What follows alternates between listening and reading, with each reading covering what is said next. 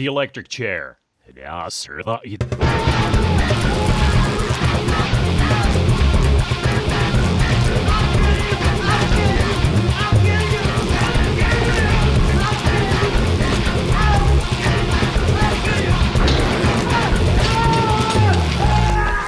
here we are again, another episode of The Electric Chair. I am Midnight Corey. Thank you for listening. You are all very, very kind and wonderful. Um, man, I got a, a, really exciting show this week. Of course, listen to me on Stitcher um, and uh, over at uh, horrorpodcastingalliance.blogspot.com. Fantastic shows there. And spookshow.tv. And uh, you know, speaking of, of Spook Show and the Electric Chair 2D, I just uh, shot another episode this past week, and you're going to be hearing the audio from that shoot. But uh, of course, here very soon, you're going to be able to see this. And let's just get into it right now. I'm, I'm uh, really honored. You know, I, have been talking about this short that I saw at the Erie Horror Film Festival here, uh, you know, several weeks ago called The Other Side.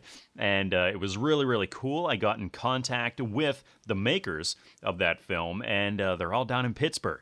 And uh, I almost got to get down and visit them, but our schedules didn't quite line up but they were so kind as to uh, Skype with me. We did the video thing, recorded the audio, so I get to talk with uh, Chris and John Nespozinski, who are um, the, the, brothers that made this film, as well as uh, some of the, the, the cast that were involved in this and uh, and the crew as well. So man, it was a lot of fun. You're gonna be hearing that. Um, but also, something really great you're going to be hearing is I do an interview with a band, and I know I've mentioned them before on the show when I uh, this past summer when I went to see uh, Michael Graves in Cleveland. Um, there was an opening band there that was on uh, one of the second stages called Silver Skull, and it was this uh, really unique death metal band. And I get to interview Silver Skull, that band, and uh, so I'm going to be doing that as well. And man, I just had such a fun time talking this week with uh, so many wonderful people. But that's what you're going to be hearing, and um, man, what else? Um, well, you know, I've been watching uh, this uh, this DVD set. You know, the Ultimate Zombie Feast. And uh, next in line was a movie I've actually seen before. Of course, a short. Uh, these are all shorts. But um, this one I actually have uh, the the DVD of, and uh, I've talked about before. Now this is the movie Plague by Matt Simpson. Now go back, and this seems like an eternity ago uh, the Midnight Podcast, episode 171. Uh, you can find it. Go to midnightcorey.com. Go to, um, I don't know if it's the podcast archive or you go to the About page where it talks about the Midnight. Actually, if you go to midnightpodcast.com, I think they're all there. Um, I just don't have the show notes up anymore. But uh, go back to the Midnight Podcast and episode 171. I interview Matt Simpson, who made Plague, and uh, talk all about this short. This is a fantastic zombie short, one of the best I've ever seen. Um, he is uh, an Australian filmmaker and that just uh, made made an awesome little short. But um, pretty much what it's all about is a gun runner. Um, he's he's a guy who sells guns illegally, and um, he's sort of confronted with this whole uh, zombie thing going on and uh, it is really creepy. The zombies are fantastic. It's just a, a great short. So, um, man, if you get a chance to see Plague, and I know a lot of you did, uh, you know, I talked about it on the show back in the Midnight Podcast, and Matt was so kind as to send me some copies that I gave away. So uh, hopefully you get to see this. I don't know if Plague's available online. I'll, I'll, I'll research that and see if um, I can put up a link. But uh, another wonderful short, so I'm not going to review it again. I'm not going to go into details again because uh, I've talked about it so much in the past, and you guys should go uh, look up the show. But uh, fantastic. So, man, again, this uh, this DVD collection here, the Ultimate Zombie Feast, is proving to be awesome. Wonderful, man. I, I I'm blown away. So, cheers, cheers to that.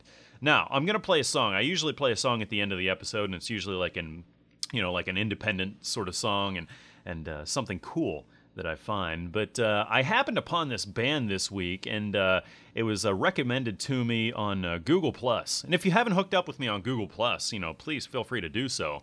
Um, I like it so much better than Facebook, although. You know, Facebook is just kind of the place where everybody is, so you know that's where I hang out a lot of times. But uh, I really love Google Plus, and this was brought to my attention. Um, there's a band um, out of the Netherlands, I believe, out of Amsterdam, you know, somewhere in that area, called Hologram Earth. and I was blown away by this band. They're really cool. Um, they're really heavy, and uh, I'm gonna play a song by them before we get into this interview with uh, Orchard Place, you know, with uh, uh Chris Nespozinski and and uh, everyone. But uh, this, let me read you their bio. They sent me a lot of information, and actually, they just released an EP that you can go and download for free. So I'm going to give you a taste for that EP, and I, I recommend that you all go to hologramearth.nl. Um, but uh, here's what they're all about. These are some really cool guys. And uh, again, they're out of the Netherlands, and I'm going to mispronounce their names. Let's just, you know, get that out of the way right now. And I apologize, um, but I am just terrible with uh, pronunciations. If you're not an American, yeah. and uh, I, I, am sorry. But um, no, they, they're really, really great guys. So, Hologram Earth is Thomas Cochran, Asher DeVries, Stephen Holshoff, Michael Meurs, and Luke van der Velden. I hope I pronounce you guys' names right because you're fantastic guys. Uh, okay, uh, Thomas is on guitar, Luke is on drums. They met in Jarvis, which was a progressive rock band, which suffered a premature death, and uh, saw Thomas on bass. But uh, being a metalhead, Thomas created uh, these homemade progressive metal demos and was working towards a metal project as a guitarist. So Jarvis died a very slow death. Luke decided to abandon ship and dust off his twin pedal. And uh, Thomas attracted Asher, and the three of them started the progressive metal band called Hologram Earth. As Asher was a like minded metalhead and friend of Thomas, this initial Hologram Earth was a strong trio enjoying challenging music. So the recording of an EP started in June of 2012, shortly after Michael Meurs was contracted for guttural grunts and all around entertainment. Uh, Thomas and Asher are both studying music technique, uh, live sound, recording, and mixing, providing the know how for proper in house recording and mixing. As the EP was rounded up, Hologram Earth welcomed Stephen Holshoff on guitar to fill up the future Hologram Earth universe with additional solos and solid riffs. So here we stand as the EP is released. Um, of course, in uh, November here, just just recently, Hologram Earth is aiming at gigging and kicking some metal ass. Uh, the future looks bright and very mind bending.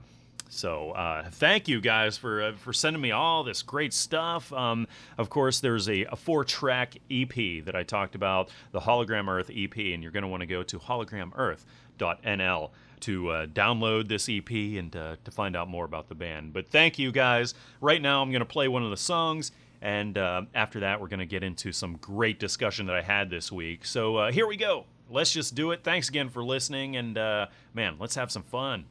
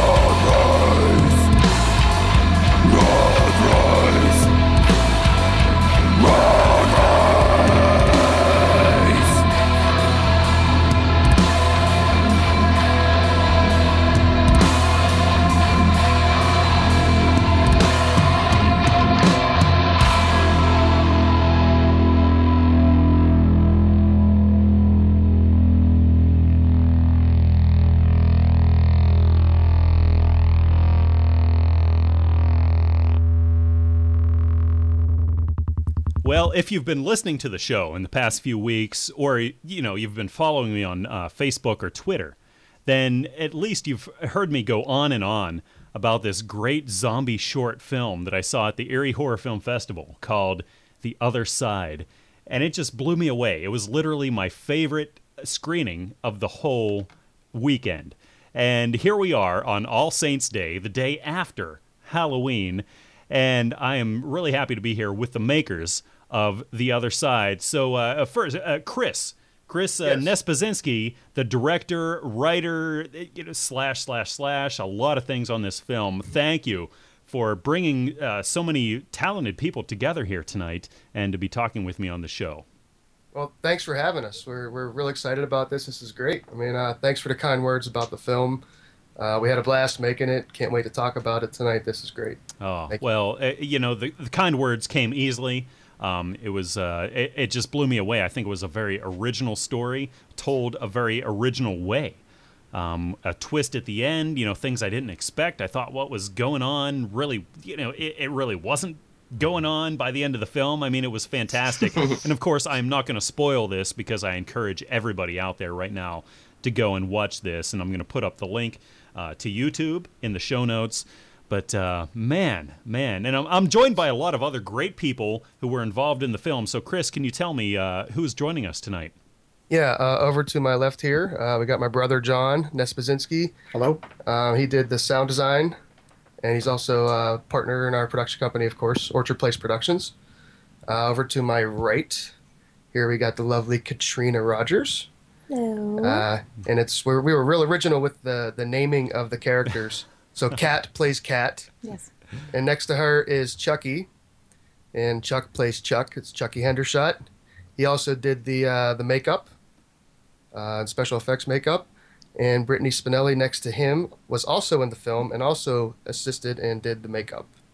Wow. Well, thank you all. And then behind the camera here today, spinning around, is Ray Mongelli, producing partner, uh, co-director, Turn this way to talk. co-director, co-everything. Uh, you know, we worked Yeah. on this whole thing together and uh, had a blast doing it.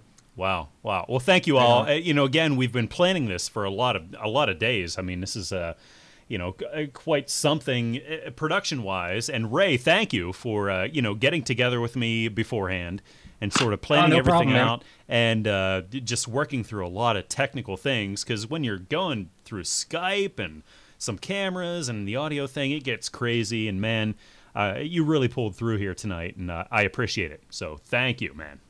oh, cool. It's great to be with you. So, wow, wow. Where do we start here? I mean, this film was great. It was absolutely wonderful. It blew me away. Um, so, uh, Chris, how did this Yeah. come together? I mean, wh- how did you decide to make this film? Uh, well, there was the, uh, the the short film festival, the Zombie Shorts Film Festival, and uh, Ray and I had worked together previously on the Pittsburgh 48 Hour Film Project, which we basically all worked on as well. Um, and we came in second place with that one, by the way. Oh, what the hell? Um, That's yeah. Oh, man. but uh, no, but the Zombie Shorts, the Zombie Shorts Film Festival with this one, um, know, we did win it, and that's how we gained entrance into, or screening into the Erie Horror Fest.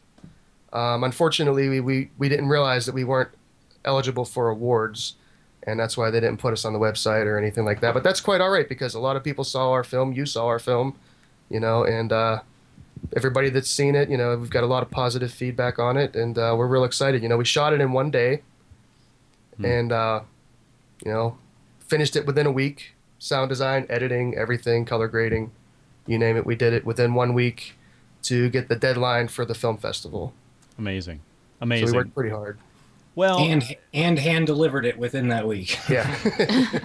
Wow, wow. And I'm sure that every other filmmaker who submitted to the Erie Horror Film Fest is really glad that you weren't in the running for an award because uh, you you know you would have been up there for sure and uh, would have given everybody else a run for their money, man. Because uh, Wow.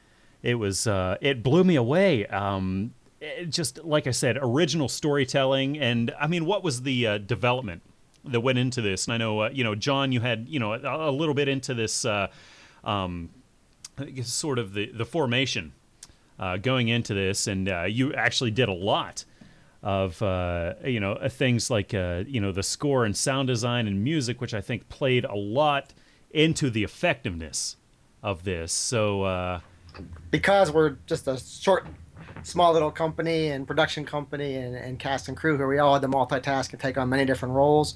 Uh, but my forte has always kind of been on the sound side of things. Uh, my brother and I actually are in a band together and grew up in a musical family, so it's something I've always gravitated towards to begin Awesome. with. Um, so for the film, again, I don't want to spoil anything um, since you were kind enough not to do so as well. but there's there's clearly some confusion going on throughout the film, and that's something that we really wanted to convey both visually and also audibly uh, to the audience. So in terms of the sound design, I wanted to present that sense of confusion as best I could in a subtle way. So I tried to incorporate lots of little things that you're not going to necessarily notice, but things like TV static, uh, a needle on a record skipping, you know, across a record, uh, you know, nails on a chalkboard, just tiny little things that are slightly disturbing or, you know, give you that sense of what's going on or a little, put you a little bit on edge. I tried to incorporate that kind of real low under the covers throughout the whole film. And let me add that uh, the way that we work together, uh, or we always have worked together, is he won't even see the film when he scores it. He- really, I, I yeah, I basically tell him, look, this is what I've got going on. This is the vibe that we're looking for, and you could ask Ray. Ray will vouch for this. He gives, he sends us all these files, I can't believe it myself, man. It's, it's and they crazy. fit perfectly, almost to the second of where they need to be. And it's just, it's like we have a little ESP connection. It's that going on brother that. vibe or something going Yeah. on. wow, Yeah, strange. It's called magic. Yes, magic. That covers everything. it's Right. got to be. Wow, Well, Movie magic. You definitely have it. And uh, John, thank you for your brilliance in the sound design thank and you. the original music, because that definitely played a huge role in what sold the spooky sort of confused atmosphere. Um, just everything that really creeped me out about it was definitely enhanced by everything sound wise, and even I love. I just had to point out the uh, the other language, supposedly other language. You know, there's being spoken. Um, it was uh, you know obviously reverse speech, and Right. that is something that really creeps me out. Uh, you know, doing a podcast and and a lot of video work and editing things, you go back and forth, and often you hear a lot of reverse speech going on, Right. and there's just something inherently creepy about that, inherently weird. And thank you for utilizing that to really creep me out, and uh, I think a lot of other people. Um, and uh, so, uh, you know, what was your thinking in that? Was was that something that uh, creeped you out as well? Was that uh, what was your thinking in using that reverse sort of thing going on?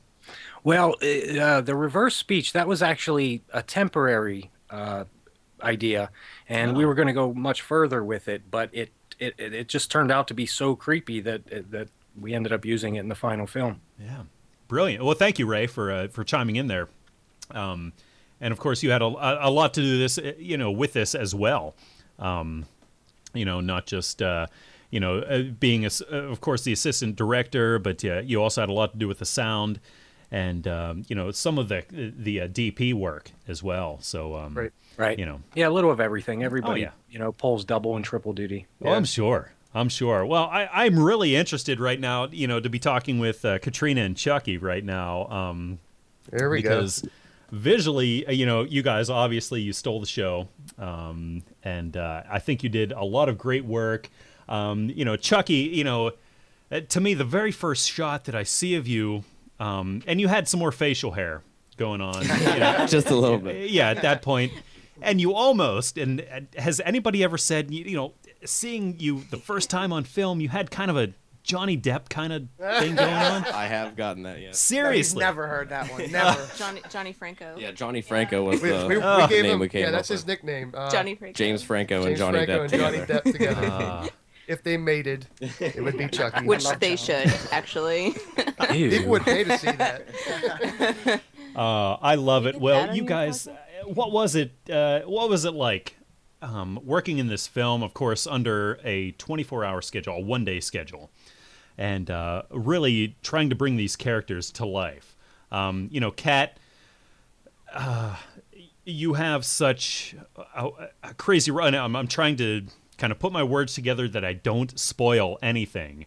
Um, but uh, you know, Kat, the very first shot that we see here is you sort of waking up from whatever, and the beauty of this is you're throwing out so many little hints and everything throughout the film. So, what was it like playing this character um, and acting in this film? That there were some reveals at the end. How did you uh, go about this? well, I guess you pretend that you don't know what the reveal is Yeah. until the reveal. Yeah. In your mind. Yeah. I mean, Yeah. no, you do. You think about it like you you don't know yourself what's going to happen. Yeah. Does that make sense? Yeah. Okay. Oh yeah. Yeah. You you did it to me. I mean, you you all fooled me.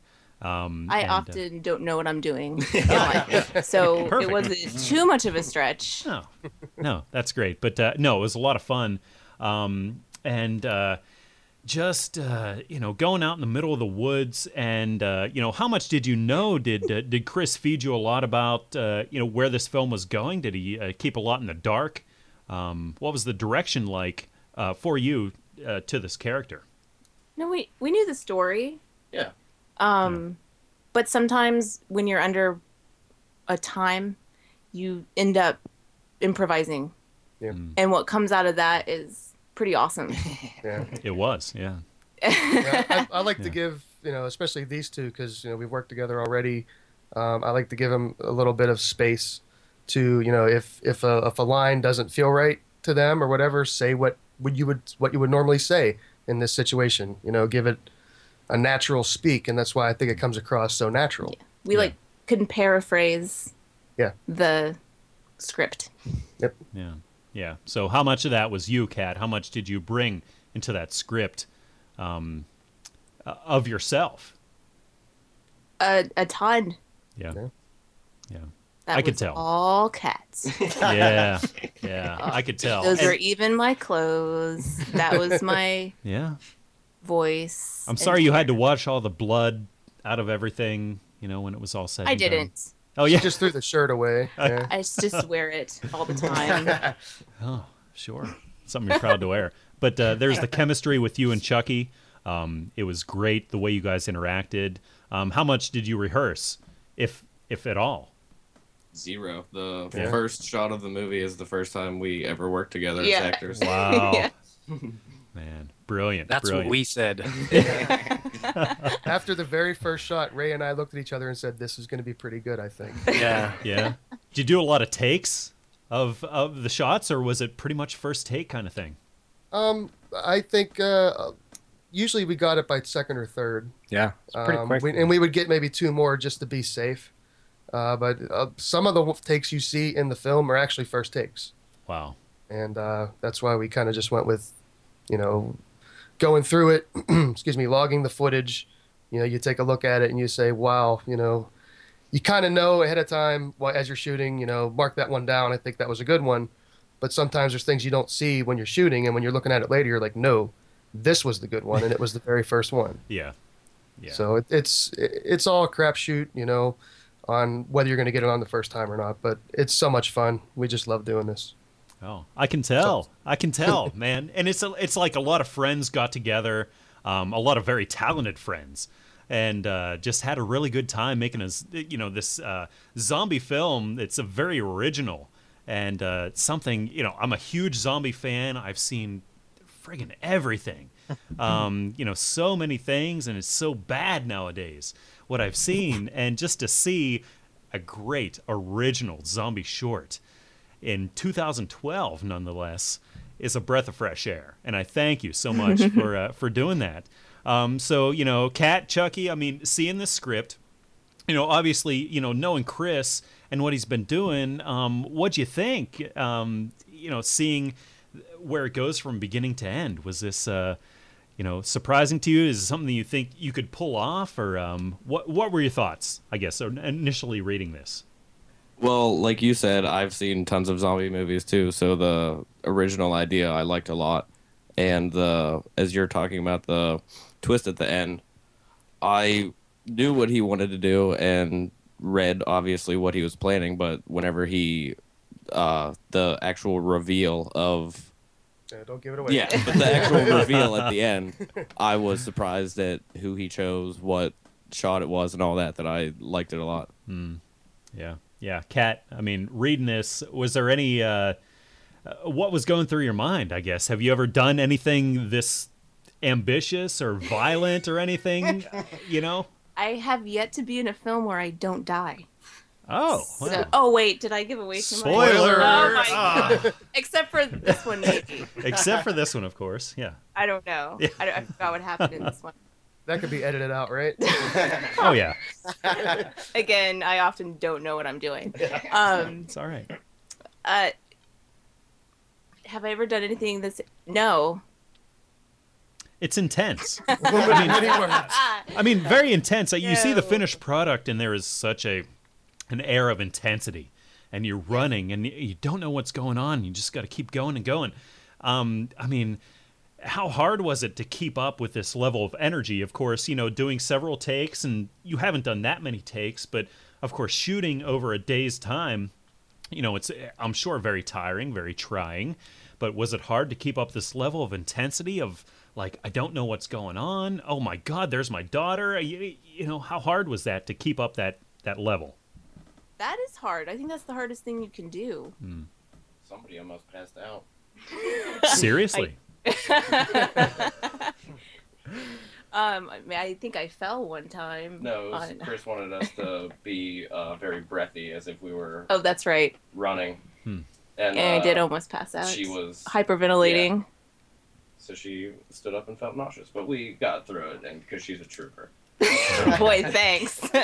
nice, nice. Now, Brittany, um, you know, i turning to you now, uh, uh, you know, of course, a lot of this film, you know, you, you contributed to and uh, had a lot to do with as far as effectiveness and and why I enjoyed this. So you did a lot of the makeup, And uh, so, uh, of course, uh, you know, tell us all about your role in the film and your experience in it all.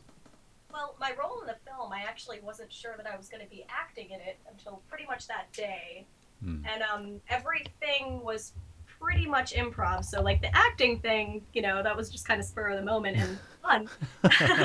um, and the makeup thing, I've worked with Chucky for years, so that kind of came naturally. And, you know, yeah, it was all really good time. awesome, awesome. What was the biggest challenge? I mean, was there a crazy thing? You guys are out in the woods, and of course, you know, I, I have yet to uh, find out about uh, the the shooting situations that you were in. But what was your biggest challenge?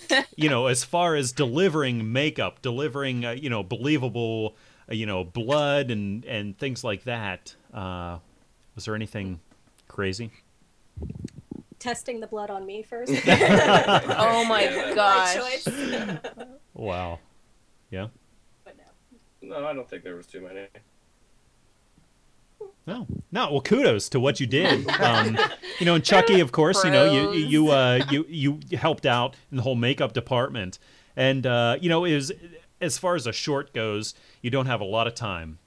You know that you're going to, uh, you know, devote to a lot of special effects and makeup and things like that. So you had, I think, some very key money shots going on here. You had some very, you know, Yes.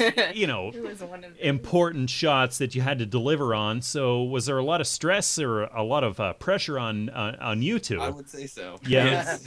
Uh, Yeah. Um, one you may be speaking of in particular was uh, what she was talking of. We tested it, I think, twice on a tree, Yeah. failed miserably, and the Oh, third man. time was on her, and it worked a little bit better, but not where we wanted. So whenever we were doing the one take only, due to wardrobe and time, especially, Hmm. that I was I felt my heart beating through my chest, and after we shot it, I promptly laid on the ground like I won something and felt weight lifted off my shoulders. And I'm sure Brittany felt that through because she was close to me in the shot for the effect that we had to do. That I'm sure she felt all of my nerves, if not.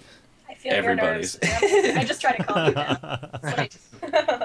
Uh, do you guys remember I was there? There was, there was some other girl complaining about bugs, and uh, uh, but she's a trooper. yeah, yeah.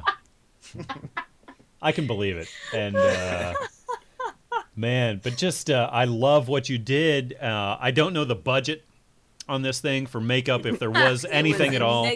Zero. Yeah. Yeah, The yeah. budget I- for the whole film was pizza. I bought ba- I bought I bought bagels. Yeah, pizza and bagels. Pizza and bagels.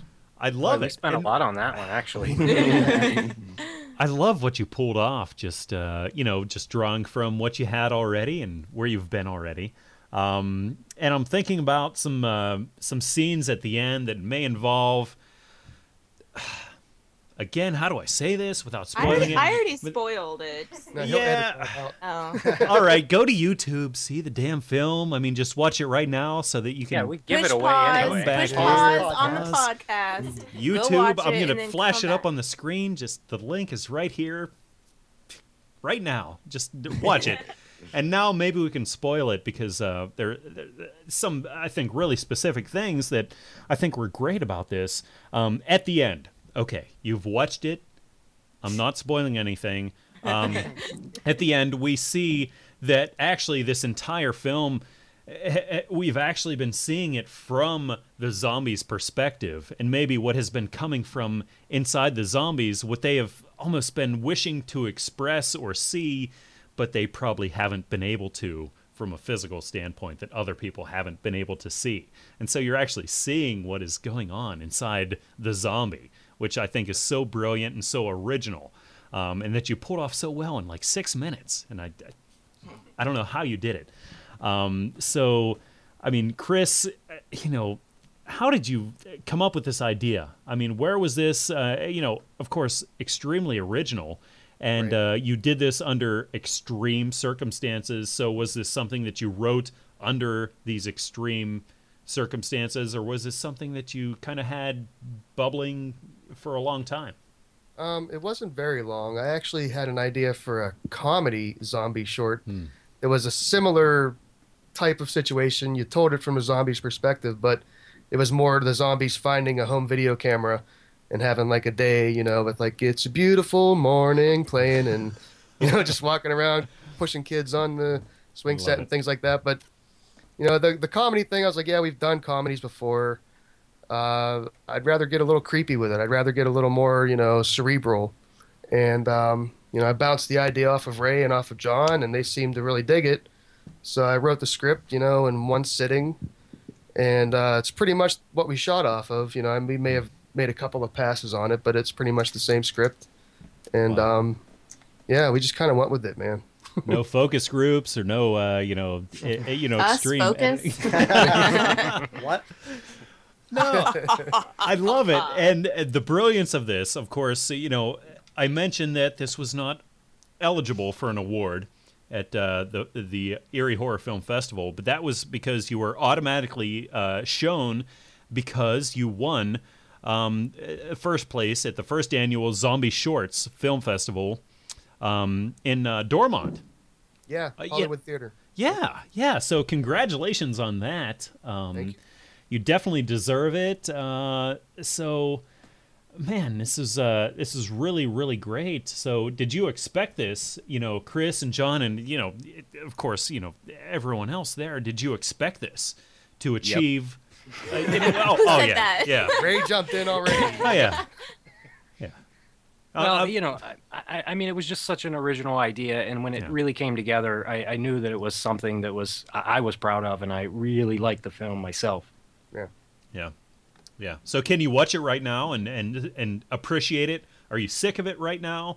You know, just going around to everybody. Um, you know, even Brittany, I'm sure that you you know you sat through just a lot of shooting, a lot of editing, a lot of you know retakes, and you know, Brittany, can you watch this right now and really say, "Damn, this is a I good can. film." I can, yes. Yeah. It is a beautiful film. However, I cannot watch myself, and I haven't yet. Ah, I should probably do that. She closes her eyes when she's I, I on kind camera. of Really? just turn away. I know when I'm coming, and I just like. oh. Well, you did a great job, and you you have great you know screen presence, so you should not be ashamed. Thank you. Did She's a great bashful work. I'm not ashamed. I just, I don't know. Yeah. I, I nitpick. Yeah. Yeah. So Chris, um, no, Yes, no, no, no, no, uh, Chucky actually next. Chucky, yep. Um, so how was it? You watch this film now. Uh, you watch your performance and uh, th- you know how it's screened. Are you proud of this? Or there is is there anything like weird for you? I mean, Yeah, what'd you it's think? definitely weird, but I am proud of it too, Yeah. especially seeing it on a big screen. What a week after we shot it Right. Yeah. was just it That's was very surreal. So I loved it and I'm proud of it, but yes, it was very weird at the same time. Yeah, yeah, I'm sure. I'm sure. But uh, great job. Great job. Thank it was you. amazing. Amazing. and, uh, you know, Kat, you know, g- uh, going to you, watching yourself on the big screen. How many times have you, you know, watched a film on the big screen that you've been been starring in? Three. Three. Three. Yeah. Was it was it uh, more difficult this time? Was it easier this time after you've seen yourself This- a few times? This one this one was more difficult because I was uh, really emotional in this one. Um so that was kind of weird to watch myself cry and stuff like that. I don't know. That's Yeah. kind of weird to watch yourself do. Yeah, she brought in in the emotional scenes. Let me tell you. Yeah, you did. Yeah, she You really did. brought it. So was how hard was that emotionally to bring that in? I mean, eh, through even different takes and ah, you're tired and you're just shooting stuff and you're trying to get it done. How hard is that to bring, you know, those That's- those tears? that's definitely the hard that was definitely the hardest Hmm. thing because um for a lot of different reasons one you know everything's kind of extended when you're doing the takes so you're kind of taking this really emotional scene and we kind of like stretched it out. Yeah. so i might have been you know crying for a half an hour. No. But but you know you're like that. And then there's also like a lot of people standing around.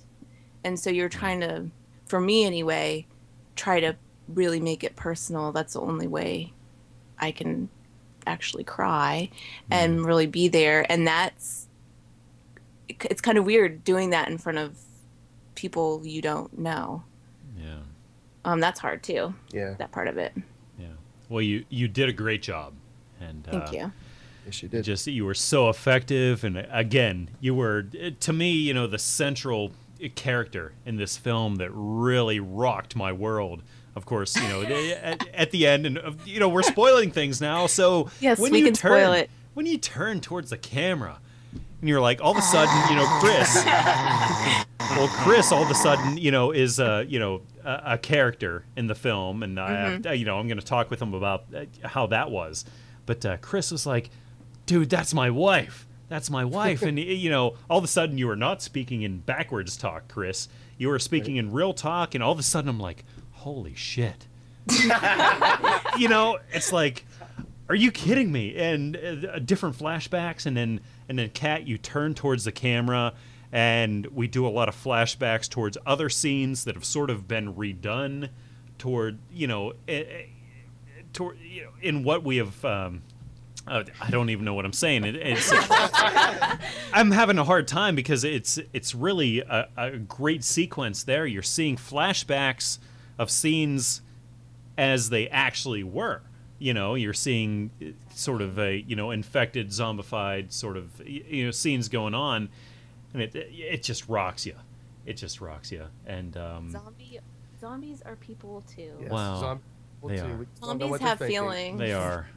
Yeah, they are. And we have seen this throughout this film. And, uh, man, it's been amazing. And, uh, Chris, of course, I mean, you make your, uh, your, your acting. Is this your debut? Um, Um, I've done small things before, but yeah, I kind of did it as a necessity because we ran out of people. so well, this was great because, uh, you know, uh, you were on screen as well as, was that your daughter? yes, Um, yes. Well, I, uh, you know, props to you for uh, using your daughter in a zombie film. yeah. You know, and was my that other weird? daughter's actually in uh, as well. The scene whenever Kat and Chucky say that they're they smell something good and they're hungry, Yeah. And then they see the two kids. That's actually my 15 year old daughter Sierra and my girlfriend's uh, son Shane. So Wow. Wow. Well, uh, Big happy zombie family. yes, we're one big happy zombie family. Yes, yes, that was great. That was great. I I really love the way you utilized the whole filming in reverse, but then um, when you you you edit, I, I don't know, you you took it in reverse, but then you you brought it into uh, I don't know what you did. What at the at the end of that movie, you did something where you you took it. I don't know if you filmed it in reverse and then reversed it in post or something. There was that one shot where your daughter came up to you and you sort of put your arm around her and you were both talking in reverse, of course. Right. But uh, there was that one, and I'm like, they have to like filmed that in reverse and then reversed it in post. No, what what we did was uh, the things that I said, I chopped them up and mashed them up to my my lips moving in in forward. Wow. So I, I I took the audio, reversed it, and then just made it fit like almost frame by frame. you totally got me because I'm I'm totally like they had to have taken a lot of time to set this up as a reverse sequence to film this in reverse and then to reverse it so as to make it you know an actual believable scene in this film. So, Right. Holy No, shit. that that was actually one of the quickest uh, shots because we were losing daylight, so Yeah, that was very quick. oh my yeah. god. Oh my god. I Well, only had to die twice. Yeah. three times? the amazing things you pulled off within one day to make a film that blew me away at the film fest that I go to every year. And uh, really, I'm you know there are a lot of great films there, and I I am very harsh and I'm very critical, uh, especially towards zombie films because I've seen so many. Again, Right. um, this was one that uh, stood out, you know, among even the past several years. And Right. uh, Wow. man, Thank you Thank for saying you. that. Thanks. Thank you very much. Well, yeah, yeah. So uh, you know, Chris, you know, I've talked to you here through uh, you know email and Facebook and everything, and uh, Right. this is uh, sort of possibly leading to some bigger and better things. I mean, what can you tell me, if anything? Um, well, we are uh, in the process of developing the story. We pretty much got it down pat on what we're going to do for a feature film. Uh, we're going to write the script. Uh, the script is being written actually. I've been we've been writing it and passing back and forth. And uh, once we have a decent enough draft, um, you know, we're we've got some people interested. I'll just leave it at that. Wow. Can't say much, you know, because there's, you know, we're just we're in the preliminary stages of everything that we're working on.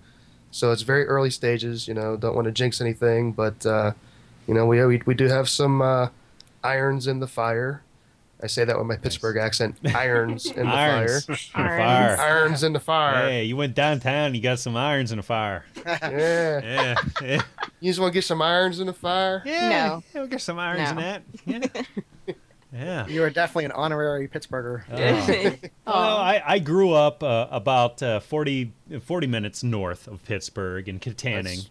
So you're a, So it's in you're a your blood. Pittsburgher, yeah. Oh yeah, yeah. I, I, I love, I love Pittsburgh.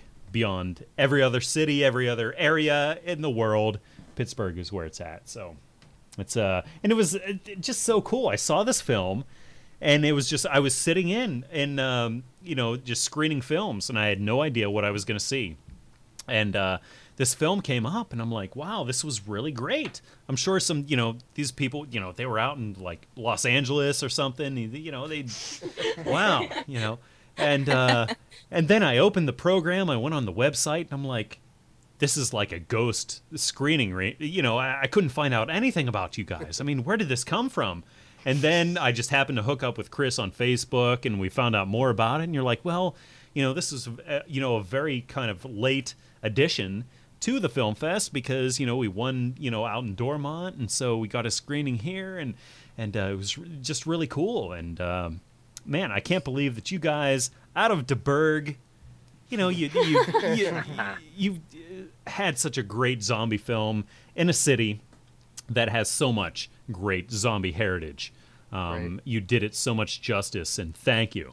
Um, from a, a sincere Romero fan, um, you guys, you did it well, and uh, I can't wait to see what's uh, going to be expanded because at the end of this film, I, I was left very satisfied at the end of uh, the short, but again, I was hungering. I was I was like, oh man, I want to see more. What was going on here? I got to see more. You know, it was it was I, I wanted more. And Did you stay um, till after the credits? I did because I saw the really shitty film that they showed after yours. um, and and I had to watch this. I'm so thankful you guys had this up on YouTube because uh, I was thinking to myself afterwards. I'm like, wow, the other side that was a that was a great film, but did I think it was great just because the movie I saw after it was incredibly shitty, was horrible, and so maybe it was a comparison thing, and uh, and so I watched it again, and actually three or four times since, you know, over and over again, and I have confirmed, hands down, that your film stands alone as a great, great uh, zombie short, um, absolutely fantastic, but. Um, And that couldn't have been done without the cast of characters that you see here today. Yes. Trust me. Yeah. Each and every one of these people made it what it was. If one of them would have not been there, it would not have been as good as it was. Oh. thanks, Chris. Oh man, well you are, are you you're very talented, and uh, man, I can't wait to see. So Chris, I, I'm hoping that you're going to draw upon all this talent that we see here tonight. You know, of course, Brittany, Johnny Franco. Johnny Chucky, Facial hair. uh, Chucky. You know, again, I have a hard time recognizing you because in you know it's such a I'm 12. Yeah. His mom had to sign a waiver. uh, yeah, I'm sure, I'm sure. There is a story as to why he shaved his facial hair, if you care to hear it. Oh really? Please tell. Uh, well, one of my favorite holidays, Halloween, just happened, so I couldn't think of any costumes to do with facial hair, so I shaved and did Alex from Clockwork Orange, the wow. Crow. Oh, nice. Yeah, that's the Joker from The Dark Knight. Oh. Because I'm a nerd. That is very respectable, and I will totally, uh, you know, excuse the, the facial hair thing uh, for those uh, costumes. That's awesome. Well, thank you. Yeah, I have an, I have enough for both of us. yeah. Well, Chris, you know, gotta respect the beard. There we go. You know what I'm saying? That's what it's all about. You know, I, I've heard it said that, uh, you know, the man does not make the beard, but the beard makes the man. Yes. So, That's deep. I am Oh, yeah. proof positive. That's bro talk there. yeah, just, uh, meditate on that for a while. So what's that make Chucky? She's a trooper. Uh, one thing I wanted to add though, uh, when you were talking about oh they're they're running through the woods and all this, Yeah. uh, the woods were about Size don't of this know. room. yeah like maybe uh, two or three houses in length. That was it. A few trees. Oh, man, leaves. yeah, I wanted to ask you about what the shooting uh, sort of thing was going on here, as far as how much wood you had to go on, how much, Wasn't uh, much. yeah, yeah. So tell me, how tricky was that? I mean, we had a lot of uh, you know scenes where it looked very expansive. Right. So uh, Uh, how'd you pull we- that we- off? Well, we, we we looked at it and we said we can shoot from this angle this way, and turn around and shoot back coming this way, and it looks totally different. So we did that. You know, we we cheated that quite a bit. Um, the hardest thing, which I'm surprised never came across off through the audio, was there was a high school football game going on, Like five feet away. and we would action, and you hear tackled at the five. oh wow, what I school mean, was it- that? Who was who it's was like playing? right next door. It's it's not you know this wasn't a, like a few hills over. It Yeah. was we were right near the game. Right. Oh wow, what uh, what school was that? Uh, Brentwood. Oh yeah, yeah, yeah. Yep. So uh, yeah, that's a real small little strip of woods that we cheated just as best that we could, Oh my and God. uh, you know we. I, I hadn't, you know, I had an idea. There's two streets over. There was more woods. I said if we have to go over there to get more, we can. Yeah. But you know, it kind of just worked out perfectly. It did. It did. I think You made it everything did that day, hmm including the lighting. Man, we couldn't ask Yeah. for a better overcast, perfect lighting Yeah. day. You know, Uh-huh. it was just we lucked out. It was. I mean, Chris, you did the editing on this, and uh, Yes. I assume you did a lot of the uh, color grading and and the look of this film, which was fantastic. I loved it. it looked very stark, uh, very Mm-hmm. bleak, and I, I assume that was uh, you know an intention of Yes. yours. But uh, you know, again, uh, um, I- I'm curious as to what you shot on. You know, I'll really geek out in you here. You know, what uh, what camera you used and uh, how challenging it was for you to grade all the shots uh, as they were and to bring it together so beautifully as you did. Thank you. Uh, it was Ray's camera, and you can It's just an inexpensive uh, Nikon D5100. Uh, it's got a great sensor, but it's not. Wow. It's, it's certainly not the greatest camera. A nice lens, I'm sure.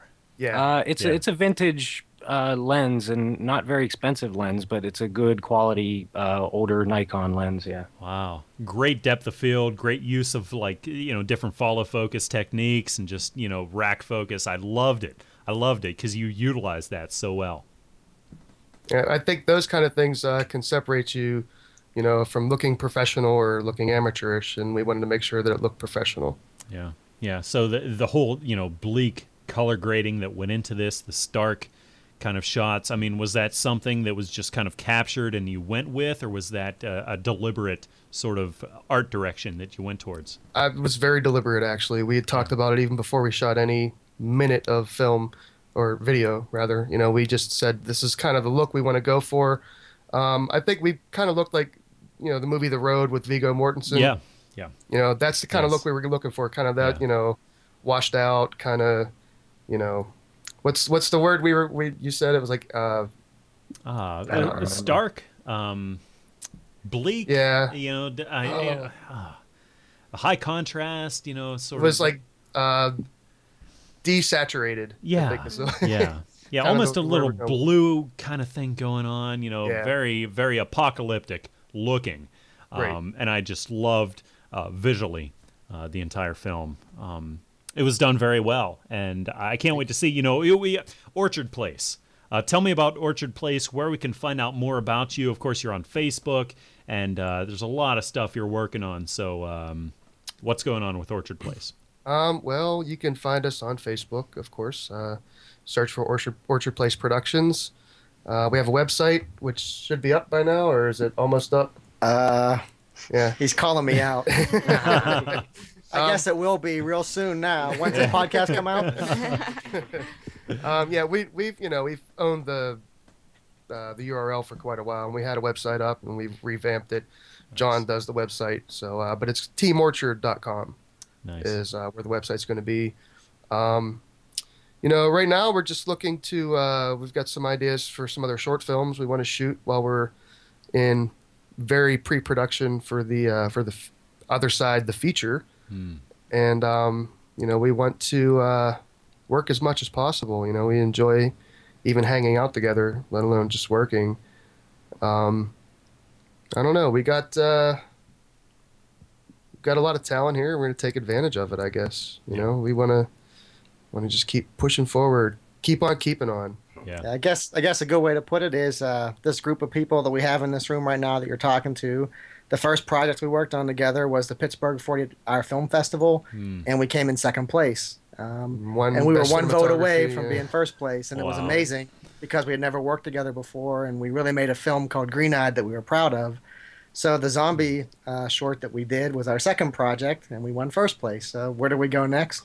Yeah. Uh, we don't know, but it's going to be fun. And Wow. you can also see Green Eyed. You can check that out on YouTube as well. Nice. Uh, It's the- a very dark drama. yeah, dark drama. We did it. Shot that in 48 hours, so wasn't Twice as as long. tough apparently. Man.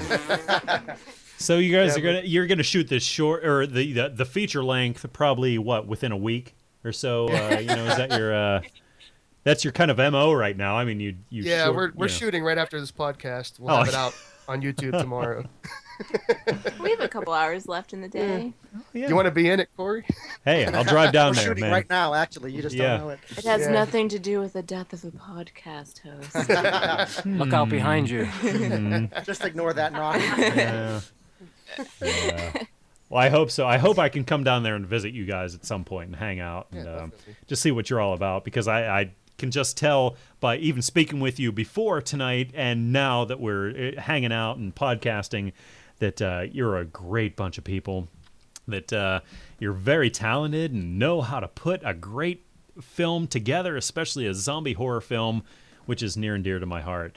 And uh, man, I can't say enough about it. I could just go off all night. So again, thank you all. You know, Brittany, um, it was it was great. Thank you for uh, for just hanging out and uh, man, doing what you're doing uh, for this short. And uh, again, um, I, I see that you're you're you're going to be involved in the uh, the feature as well. I, I certainly hope so. Yeah, more screen time, more screen time. I don't know. Yeah, Yeah. yeah.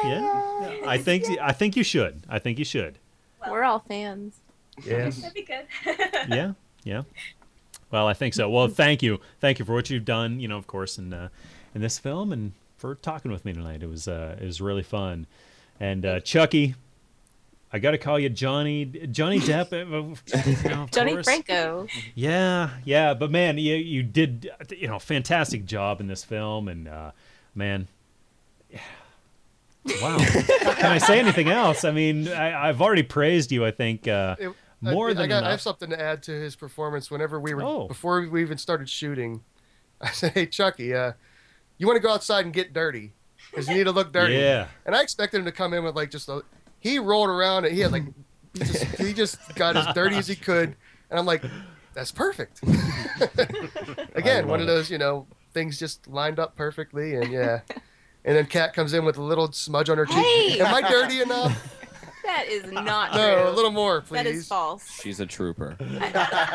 You are all troopers, but uh, You're Chucky. all troopers. yes, yes, Chucky. Thank you for the brilliant performance, man. Well, I mean, you. you. sold it to me, and we're great. I, I just, I can't wait to see Glad what you you, do it. next, man. you did. Thank you. You did. on So, um, I'm a sucker. So, uh, you know, whatever you got uh, in your trunk right now, I'd probably totally go for right now at a you know, I believe it too. totally rock bottom prices. so, uh, you know, but no, He- thanks, man. Johnny. Thank you. Ah, yeah. Well, Kat, again, uh, man, you you rocked me in this film. Uh, I think you had a great performance from from the first frame you were on till the very end of the film. And uh, again, we're spoiling things here at the end, so um, just to go out, um, I thank you, you know, for being here tonight. But what was it like to be shot in the head and to be killed at the very end of the film? Was that weird to be standing there? You're sort of this twitching zombie thing, and then you get shot in the head and collapsing. What was that weird? What was that like? It was awesome. Yes. yeah. It was awesome. Yeah. I've always wanted to get shot in a film. No, um, I was actually just kind of worried about uh, not breaking my wrists when she fell. when I fell. Oh. So I didn't break my wrists. And so I would call that a success. Yeah, you fell very convincingly, and uh, Yeah. you know, not She's like tr- you were trying to catch yourself or anything, you know. And, uh, it was No, I wanted to actually die. Yeah. Yeah. Well, you did. You did. I did. it's give up a little miraculous bit to see. movie, you- a, a little bit of movie magic, I did have to speed it up a little bit when she fell because you oh, know Oh, really? she didn't want to fall completely like because oh uh, yeah that would have hurt. So hmm. I tried. no, she did. She did great. I didn't speed it up much. It was just a little bit, you know, after the fall when she actually hits the ground. It's just a slight speed up on there, but To me, you were me. like a pile of flesh at that point. You just went, you went down, and you were. That was it. You know. So. dropped like a stone.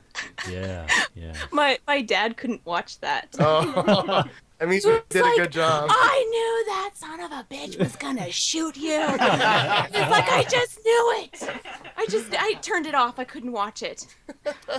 That says something. If your parents cannot watch the film, Yeah, both that's that says something right there. Yes. Die like I can't watch you get shot. Are you serious? And I'd, I'd like to give a shout out to uh, Joe Kellington who played the biker dude zombie hunter. Yes.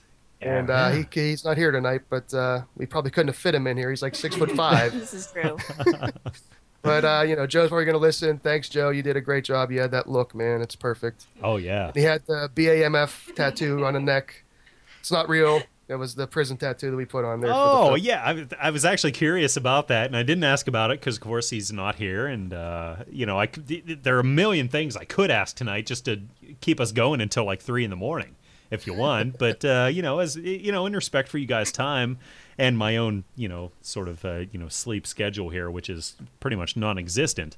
Um, you know, I, I wasn't going to bring that up, but uh, what was that tattoo about? I mean, uh, that was deliberate, obviously. What? did Yeah. that- I have in my mind what that stands for, but what does that stand? For No, you say you have to tell us what you think it is. Yeah. What does it stand for, Corey? BAMF, yeah. badass motherfucker. I mean, Yes, you got yeah, it. wow, all Ding, ding, right. ding, well, okay, okay. I That's- thought it was big ass. Oh, Motherfucker. all right. Oh. all right. Well, Because he's so tall. She just she heard you just say that, and then she goes, "I just swore." yeah. Ah, Hopefully, her dad will not be listening to this podcast either. Yeah. Are you kidding? My dad taught me that word. well, I just No, hope my uh, I hope my mom isn't watching right now because that was that was very naughty of me to say. But no, no, that was that was great. Um, we wanted to go with a prison tattoo look, so it was really, you know, made it look a little amateurish. We were gonna make it backwards, so like he did it in the mirror, but we didn't know if people would have got that. So I think it would have been awesome. I think a very special segment of people would have got that and really appreciated it. You know, you know, no matter how small they were, they would have. Oh yeah. Wow. I love you guys. I love you guys, man. Man, well, well, Chris, you know, eh, you know, as far as you know, you're the editor in this, and uh, of course, you've been a huge part in bringing this all together tonight, and I thank you uh, for everything you've done. But um, something else I have to thank you for is the very tasteful, subtle use of CGI in this film because there were, you know, there there was some blood, there was some different, uh, you know, effects that were done in post, that were done digitally. Normally, I shit on CGI. Uh, I'm not a big fan of it because it is so overused and so very blatant uh, in so much of what we see. But you did it very, very well. Um, again, very tastefully. When you did it, it was very quick, it was very subtle, and you added to the effect of what you were trying to do. So thank you for that. Um, how, how much work did you put into that? I mean, as far as CGI goes, um, what was your sort of philosophy of that going into Well, this? I don't know. I've, I've always been a fan of blood on the lens, just because I think Yes. it's cool. You know, it, it it conveys, holy shit, someone just got their head blown off. Yeah. Right. So you know, I mean, I put a little blood on the lens for the one shot when Gary gets shot, Right. who's also not here, another tall person. Uh, we couldn't have fit him in here either. Uh, but you know, I uh, I also uh, did a little bullet hole on his head and tracked it frame by frame. oh, really? Yeah, I but couldn't for some tell reason that. with wow. yeah with After Effects the tracking wasn't working right, and I was just got tired of messing with it. So You totally got me with that because that looked that looked fantastic, man. So thank you, thank you. And uh, the last one is just the blood coming out of the back of Kat's head. Uh, That wasn't real. Get out. No. yeah, that was uh, you know wanted to add something just kind of subtle. It would being from that distance with that last zoom out shot, you know, it would have been a quick blood splatter anyway, and it wasn't falling on anything, so it would have dissipated relatively quick, I would think. So Right. And that's my Yeah, biggest yeah. gripe with a lot of uh, CGI blood is that yeah, you got a great blood spurt going on there, but the guy that was standing six inches from you is totally clean. He didn't. He doesn't have any blood. I mean, seriously. And you got to sell that. You got to, you know, and that's where practical effects, I think, are, are really sort of, you know, they trump the digital thing going on. But uh, you know, I, I just really appreciate that while you did do that, you put some thought into it, knowing the limitations of that and Right. uh, where you were at the time, and it, it just uh, it was really really effective. I loved it, and I just um, again for a 24 hour shoot, man, just just putting this together and winning an award for this of whole thing, winning an award. Wow. Well, hopefully we may, you know, I'm gonna we're gonna put the film out to other film festivals and see if Mm. we gain entrance and maybe win something elsewhere. I don't know. We'll see. Yeah. Yeah, lots of money. I hope. Yeah, lots of money. it does cost money to do that. Yes. Yes, yes. No, we're gonna win pizza and lots of money. No, we're well, we're, it's going to cost us money to put it out to all these Oh. festivals. Oh, yeah. not Well, as fun.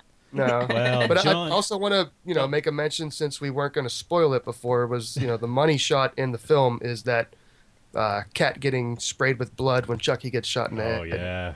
yeah, that that was done. You know, it's a one-time shot. You know, he had this contraption. You might want to be able to talk about it better than I could. It's a little homemade thing, you know, with a rubber tip of a glove and Oh really? pressure from a bike pump, and just you know, Wow. it was a it was a one-time thing. He like I was, he stood there, and I said, "Well, turn your head to the left so you're in the shot." And I'm like, "Action!" awesome. Poof. Well, I had to sit there and cry and wait for it. Yeah. She's like, and I was. I couldn't look at it. It wasn't even in my peripheral. No. So I'm just standing there. I have no idea when it's gonna happen. And then it does. It does. does. And it was amazing. Wow. That sounds like a total DIY sort of effect shot there. Oh, Um, yeah. yeah. It was. Man. Props to Chucky for doing it. Trust Totally. Me. He, he pulled it off, man. That's the money shot. Yeah. One. goodness. So one take, right? Chucky, Yeah, how'd you do that, man? So we Very stressfully. That was the when we tested on a tree twice that failed, and then Brittany that it was too oh high yeah. for her. Yeah. It just yeah. got her hair. So whenever we were shooting it, I was just like, It looked like a different type of movie. Wow. so yeah, it was definitely stressful, now. but I was glad that it worked out. It was these brilliant kinds of things that came together. I mean, somehow, I mean, it was it was great that uh, really I think made a great short here, and uh, man, I can't wait to see what you guys pull off again. And uh, somebody, you know, John, you've been sitting over there, you know, sort of, uh, you know, silently. Um, and uh, dude, thank you again for sitting in on this and uh, really, uh, man, adding uh, such uh, the sound again when you're making a highly visual production. You're making a film or a video or anything. It's all visual, but it is actually amazing how much the audio and the sound has to do with your experience video wise. Um, because shitty audio is actually going to lead to shitty video no matter how well you can shoot and uh, thank you for just bringing this all together not not only with your your design and the sound but you know original music throughout this whole thing which was perfect for this. And uh, you did a great job. So thank you. I appreciate that. Thanks.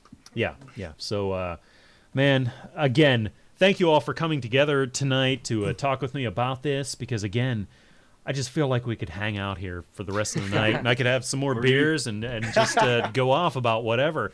Um, but uh, again, I hope to come down and actually be there with you and uh, just to visit you guys and and uh, just hang out and uh, see what you're all about. But uh, we'll, we'll, uh, we'll put you to work behind the, you know, I on hope set so. somewhere. My dream has to been a zombie. You know, Do you I, have I any just experience with uh, pizza and bagels by chance? I have a lot in my stomach. In my stomach, um, you know, it's In pretty my much stomach. yeah, pretty much about it. But uh, you know, I, You I'll do whatever it takes Just make me a zombie, shoot me in the head. I don't care. Eat my guts. I, I don't care. it. I will wear pig guts that have been festering It's for days. now. I don't care. I mean, just Challenge accepted. All right, all right. I, I will do anything. It's it's literally two hours, two hours for me to drive from here to there, which is nothing. So, you know, again, Do thank you for gu- you know for hanging out and just uh, I think perpetuating a great Pittsburgh legacy here that is a great zombie film, and uh, just doing it well in a sea of really really terrible zombie films that have been coming out lately. Because anybody and everybody can make a zombie movie as long as you have a camera. But uh, you guys know what you're doing, and uh, again, thank you. So. Thank you. Thank you. Thank, Thank you, you. very much. All bud. right. Well, all the links are going to be up on the website, of course, on uh, the Electric Chair uh, website. But uh, again, there is so many things that uh, I'm going to link to that uh, are worth finding out about. Of course, you know the other side, as well as uh, a lot of other things that Orchard Place is involved in. And uh, so we'll be seeing them again soon. And uh, let's do this again. Thanks, guys. Yay. All right, thanks, Thanks, Corey. Corey. Thank All you. right. Good night. Night. night. Bye. Well,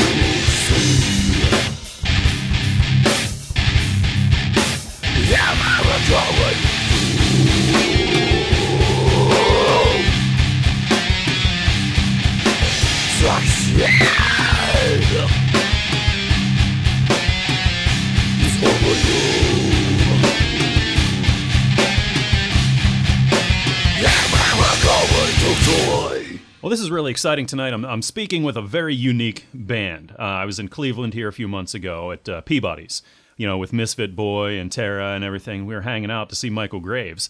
And one of the opening bands on uh, the second stage at Peabody's was a death metal band called Silver Skull. And so I'd got there, they had already begun their set when we walked in. And uh, I'm walking through, and you, you kind of have to go into a separate room to get to that stage and I heard this music coming from inside this room, and I didn't see the band yet. And I was like, wow, wow, that's really heavy. That sounds really, really cool. And I could have sworn this was like, you know, a four or five person band. The sound was just that thick. And I go in there, and it's a two person band, um, very unique. The two members are brothers, and I welcome right now to the show Josh and Justin Endress from Silver Skull. Guys, thank you for joining me tonight. Hey, thanks yeah, for thanks, having Corey. us. Thanks for having us. Absolutely. Um, I- this is very cool. So, um, Justin, of course, you're the you're the percussionist. You are the younger of the two. Josh, you do uh, guitar and vocals, and uh, somehow you managed to crank out just a really thick, thick sound. So, um, Josh, could you tell me a little bit about the band, about how you and Justin uh, kind of decided to start doing this, and um, just where you came from? Uh, actually, uh, Justin wanted a drum set for Christmas. I believe he was eight, maybe nine. Which is it? Well, I started, I was just shy of being nine. But uh, Andols Herrick from Chimaira, I saw the dehumanizing process DVD, and I was confident that I could do that. Wow. Wow. Yeah, you uh man, you you both crank out some amazing licks. I mean, uh I was just blown away, especially now Justin, you're are you 13 years old now? yep. 13. Dude, for yeah, I mean, you basically been playing what like 4 years. Um you're uh you know, pretty much amazing. You're you're you're a prodigy uh, on the drums, and uh, I've I've gone to YouTube and and watched some of the stuff that you've done on there. I know you put up some clips of uh, you know things you played, and and uh, man, just unreal. So, man, you got good really quick. Well, thanks, man. Appreciate it. Yeah, and, and Justin as well, dude. You you like I said, the sound is so thick. Or uh, Josh, I'm sorry, the sound is so thick, man. You um now you're you're 17. Is that right? 18. 18. 18. Okay. And um, you managed to uh, just just play incredibly heavy licks, do some awesome runs, and, and the things you do on guitar, I'm, I'm, I just really love. And uh, you also do the vocals, and you have a great death metal voice, man. For being a teenager, I mean, how hard is it? Did the did the death metal style of vocals come to you easily? Uh, not exactly at first, but uh, I've always uh, thought everybody has like an inner voice, and you just got to find it, you know. Right, right. So did you go through a lot of like cough drops and, and throat lozenges and stuff like that to really get you know work up your chops vocally, or uh, was it was it a pretty easy process? Uh, not like it doesn't actually like hurt or anything. A lot of people think it does, but for me, it, I don't know. It just hasn't bothered me at all. Wow, wow. Well, that's really cool. That's really cool. And uh, so, what kind of what, what kind of equipment do you use, Josh? Uh, what kind of guitars do you play? What kind of uh, what kind of amps are you using to to get this sound? I'm currently using an ESP for the guitars and then running a Line Six. Nice, nice. Line six is great. I'm a, I'm a Definitely. big big supporter of Line six. I have a uh, a Spider three amp, which isn't you know it's not a huge thing, but I just love what you can do with it. And I love the quality that uh, Line six Right, always always right. puts out. It's uh it's awesome. But uh, man, man, now um are you are you playing uh, a seven string or a six string? Because I know you, you Six. a six string. Do you do you Yep. detune then? Uh, C tune. Yeah, drop C. Oh, nice, nice. Uh, do you use and then I mean, are you using standard guitar strings? Do you use a little bit heavier strings to Uh, get that keep them from flopping actually, around a I- little bit? I just recently switched to 12s, so Oh, nice, nice. they're pretty big right now. yeah, yeah. That's uh, that that's really cool. And uh, like I said, your your chops on the guitar um, are just amazing. Uh, how long have you been playing guitar? Uh, just about six months after my 14th birthday, actually. Wow. Wow. So you guys pretty much started playing your instruments around the same time. Um, Yeah. So only only about four years now, and already you're out there. You're playing gigs, um, and and this is amazing. You guys are playing a lot now. it- Peabody's um, in Cleveland, of course, seems to be sort of your main uh, venue. Is that right? That's right. Yeah, yeah. And uh, is that pretty much your favorite place? What, what would be your favorite place to play? Um, and I know you've been other places as well, but uh, Justin, uh, you know, would you call Peabody's kind of your your home, your place that you you like to play well, best? it's like a it's like our home away from home, but one of our favorite experiences are in California. We played recently, and it was a long haul. We drove straight, and it was great. Had a good time. wow, wow, you drove, man. Yeah, straight, no stops. We Oh weren't we weren't playing around. Wow, you guys are crazy, man. That's that's a, little bit of a hike there, and um, man, that's cool. So that went well out there in California. oh yeah, it was great. Awesome, awesome, and uh, I just uh, I know it, it seems like people just have a really good time uh, listening to you. You seem to have a, a nice following, you know, especially you know around the Cleveland area and, and stuff, and people really seem to enjoy it. And I, it was just really cool for me to hear you guys and to uh, discover you guys, and now I'm following you, and I, I you know, kind of uh, keep up with uh, what you're doing, man. So it's uh, it's really fantastic. So. Um, of course, there are only two of you in the band now. Um, is this something that uh, you uh, want to maybe expand upon here in the future, or, or you pretty much want to keep your your two man band going? Um, Josh, uh, you know, would you want to add anybody else? You know, maybe a, a bassist or a second guitarist at some point, or do you like kind of what you got here? Well, for us, honestly, it was a matter of why not have like two band, band members. And I know you asked this, Josh this, but I wanted to chime in on this one. That's cool. our, our approach to music has always been that there is no rule book, and we are writing our own rule book. I love it. we've it. never when we've never wanted to be stuck inside of a box, and we wanted to see no box. You know, and there are plenty of other bands that have been successful without like bassists and other members as well. They were like the Cramps; they didn't have a bass player when they first started, Mhm. and the Velvet Underground they didn't start with a bassist either, and the Doors they didn't have a bassist; they were all on piano. So Right, right. And uh, man, you are just you're you're really um, kind of naming some great bands here, dude. I mean, the the more you're talking, the the cooler you know you are. It's uh, you know those are those are some great bands there, and knowing that you're you're 13 and you you know stuff about all these great bands, man. Kudos, dude. Well- that's that's awesome. Well, thank you, but we like to keep up on our musical history now. Oh yeah. Oh, you gotta, you gotta. So. Yep, you can't be in music and not know anything about music. Yeah, and it's a you know you're you're kind of going outside the metal genre, and uh, I know you two are metalheads, but uh, you know just talking about the Velvet Underground, the Doors, and things like that, like you know what you're talking about. That's great. That's great. So, man, awesome. So, uh, uh, Josh, like I said, you you'd get a nice thick sound out of your guitar. It, you know you you give the sound of having a fuller band. Um, are you happy with the with the two guy lineup here? You know, the, the the brothers, which is really cool. Or would you consider expanding? You know, adding adding a member or two in the future? Uh, you know, honestly, I like just keeping it us two. You know, it's just the brotherly thing. You know, less drama, I guess. I mean, obviously, you know, we still have our disagreements and everything, but two guys, it's easier. I think. You know, I just like it that way. That's really cool, and I, I just love how unique it is. You know, like like I've said several times now, um, it, it kind of takes you off guard. You, you know, you don't expect just a two person band. It's so rare, um, and especially the sound you achieve um, is just really amazing. That's uh, you know, you guys are young, like I said, uh, you're you're in your teens. Um, so if you had a, a a problem with uh, people, either you know places that you want to play, or maybe other bands or something, um, do people? Um, I don't know. Are you do you feel limited because of your real young age? Do people kind of uh, not take you as seriously as you would like, or are there any issues along those lines with your age? As far as like limitations, like the only uh, way I could look at it is the only limit would be us, you know, because hmm. if somebody believes in themselves, I think they can accomplish anything, no matter what age they are. Yeah. Have you have you run into anything?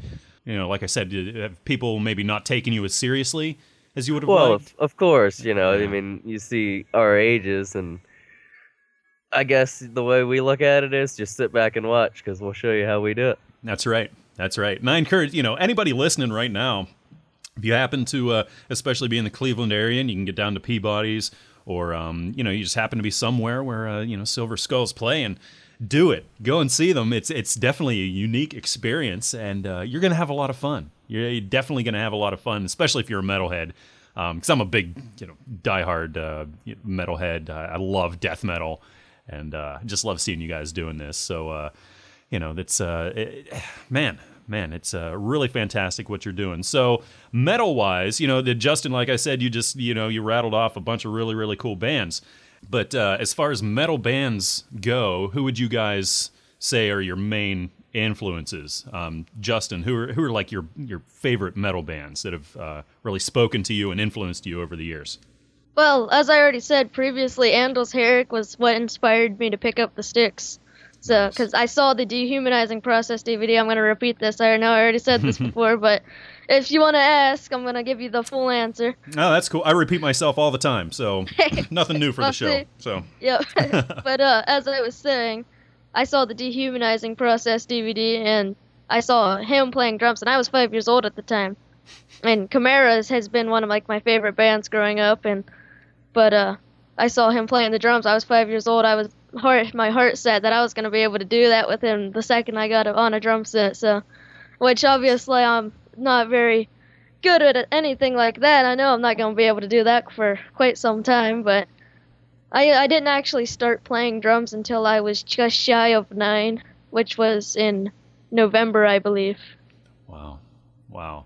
And don't sell yourself short, man. You are you're you are just on the threshold of uh, some really really. I mean, you right now you can do amazing things that just blow my mind. Because I play the drums too. I'm, I I play drums and bass and guitar and stuff and have fun with it. And you totally put me to shame. Um, well, thank you, but uh, I've met Andols and I've got lessons from him too, and Oh, it's sweet. been it's yeah, it's been quite an experience, and I've got like maybe five lessons. But I mean, whenever I was, I think I was ten when I got my first lessons with him, and I, it was the first time I've met him, and I was like a total dork about it. I couldn't, I couldn't wipe the smile off my face, and he he told me that I was gonna take his place in Chimaira if I kept up with it. So it meant a lot to me back in the day. Yeah. Well, you you are going to give him a run for his money here because uh, you know, like I said, and I will probably say about thirty thousand more times during the interview, you're amazing and what you do. You're you seriously are a prodigy, and uh, that's uh, I just can't wait to keep following you, man, and, and just see see where you end up, where you go, um, because it's uh, it's going to be really exciting. I think you're really going to make some waves uh, in the music world. So. So Josh, man, what are your bands? What uh, what bands do you listen to? What has influenced you? Um, you know, guitar wise, or even just general uh, metal wise. Who are the ones that uh, have really, really spoken to you? Uh, you know, I'm just gonna have to agree with Justin along the Chimaira thing because it's kind of something we both listen to. But as far as like influencing go, I've just kind of done my own thing.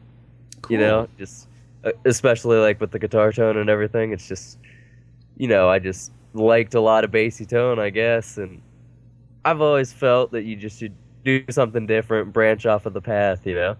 Yeah. we grew up listening to all kinds of music though so whenever you think you're listening to every genre of music and all that plays into your own style of music Yeah. Yeah, I, I, really love that way of thinking, uh, that philosophy that uh, you're really not trying to uh, copy a band. You know, you're not trying to say, oh, we, we have to do it the way that this band does it because they're so great. Um, well i personally i draw influence pretty much from any band it depends what i get into and I, I just think of that while i'm writing any song i'm playing along with like i think of my mood and that goes into how like when we write a song it's moods expressed through music Nice, nice. Now, uh, you know, just uh, kind of venturing a little bit, you know, off of what we were talking about, and uh, um, how what's the songwriting process like between the two of you? Is it uh, mainly one of you? Uh, like, is it is it pretty much you know Josh comes up with a riff, and then Justin, you know, you you take that riff and you figure out the drums, or is it more a collaborative kind of thing where you guys just kind of jam on things until you find some cool riffs, or what's the songwriting process like? Josh, what's uh, how do you guys do that? Uh, it depends, honestly. Like sometimes Justin will come to me with a cool drum beat, and I'll write a riff to it. Go ahead. Sorry, but uh, usually it's just like a magic thing, you know. I can't explain it. It just happens like that. We just kind of put it together. We think together. We put our heads together. We write a song. Sometimes he'll come up with something. I'll put something to it. Sometimes I'll come up with something and he'll put something to it. But usually it's all on a team effort, and it just, as I said, happens like magic. Yeah, and a lot of the songs, you know, of course, your CD is uh, "Spread the Blood," and listening to this, um, you can tell that you guys are very tight in uh, the way that you put these songs together, um, because the the drums and guitar are, are really tightly knit. Um, you know, you, you follow each other as far as uh, rhythms and grooves and, and different things. So you can tell you both really had a lot of say in it, and uh, so that that's really cool that uh, you know you, you work together as well as you do, and uh, you get along. You know, being brothers, and of course, I'm sure you're around each other a lot, and uh, just being able to uh, to produce such excellent work and get along so well is um, is really amazing. So. Uh, Man, do you jam a lot? I mean, do you just get together and, and just say, let's just let's just start jamming on something and, and see if something happens, or do you do you actually try to sit down and write something? Um, You see, sometimes it happens like that too. Like for some reason, like Justin said, I guess it's like magic, you know, whatever he said. But uh, yeah, it'd be like improv. For some reason, like I could just break out no random riff. He could break out no random drum riff, and then like or a drum beat. My bad. But like we could stop, and then all of a sudden, you know, not even looking at each other, just break into something that fits totally together. I don't know how it works, but I guess we just know each other. and that's it. I think that's uh, the mark of a great band and, and just chemistry, uh, being musicians and working together. I think you guys have found a really um, a great combination here, and uh, it's just an easy combination, being it's your brothers too, and uh, that you know each other on a different level than say. You know, uh, for example, me and and somebody that I'm playing with, maybe my buddy down the street or something. Um, you know, you guys have a different sort of connection, and uh, I think that that shows in the music. So, so um, I'm watching you guys at uh, Peabody's, and of course, the, the first thing that strikes me, other than you know this incredibly heavy wall of sound that's you know basically punching me in the face, um, is the makeup. I love your makeup. You have great presence. Um, so, um, what was, uh, was were there specific influences in uh, in your makeup? Of course, you're both painted up, um, like you have skull features on your face, which is really really cool. I love that. But um, what was the uh, what was the thinking? How did that begin? Well, honestly, the face paint wasn't our idea. We actually met someone at a show and became like instant friends with him. And uh, he had past experience working with bands and became part of our crew. And he actually suggested that we should paint our faces up like that. So naturally, he became our face painter. Although I'm su- I'm sure where you're going with it is that you noticed the Michael Graves similarity. well, it you know it, it's weird because I you know I happened to see you opening you know for Graves. That's So- what I'm saying. That's why I'm Yeah. saying that. 'cause I'm figuring that's where you're going with it. Yeah, I'm but thinking- we began Yeah. we began to paint our faces because we asked him with permission from him, and he loves it. So, matter of fact, we actually have a picture of him wearing our hoodie. Post. It's on our Facebook. No way. Oh, that's awesome. Yep. Yep. He loves it. Graves is a great guy. Michael is uh, fantastic. So, what do you think of uh, of Michael as a person? I mean, of course, you know his performances are are outstanding. But uh, when you got to meet him, what would you guys think of him, Josh? You know, honestly, I didn't really talk to him much because I was my guitar was screwing up that day. Oh man. so I didn't Oh. really get to talk to him. Oh, We were we were also helping him load up on stage and everything else too. that's cool. That's cool. You guys just kind of help out where you you know you're needed, and just sort of sort of you know do uh, you know do whatever people Well, need I you think to do uh, at the, time. It's cool. everybody in the music industry knows that uh, loading up on stage is kind of the worst part of the night. Yeah, yeah, yeah. Well, that's uh, that's really awesome. But no, uh, you know, Michael, I've uh, I've actually he, he's been on my podcast before. Um, I've seen him a couple times at Peabody's. He was at the Rockstar um, before, and uh, you know he was doing acoustic stuff, and uh, you know now just uh, touring electrically, and he's doing some new you know great stuff with a new album, and uh, fantastic guy. Of course, I I started listening to him uh, when he was in the Misfits, and I don't know. This is probably going. Um, I have to remember you guys' age um, before you know I start going back into the '90s and everything. But he he sort of you know was uh, was the new uh, Misfits vocalist in the '90s, and of course you know going back to the '80s and '70s and everything. It was Danzig before that, and um, you guys into the Misfits very much? Do you guys? Uh, oh yeah, yeah. So yeah. Um, but uh, no, great guy. Um, very laid back and very chill. He's like uh, he's a horror punk guy, but uh, you know you expect you know the horror horror punk guys to be more I don't know angrier or something. Almost like I was I, I was expecting you guys to be a little angrier um, than you are. You're actually really really cool and laid back and, and fun.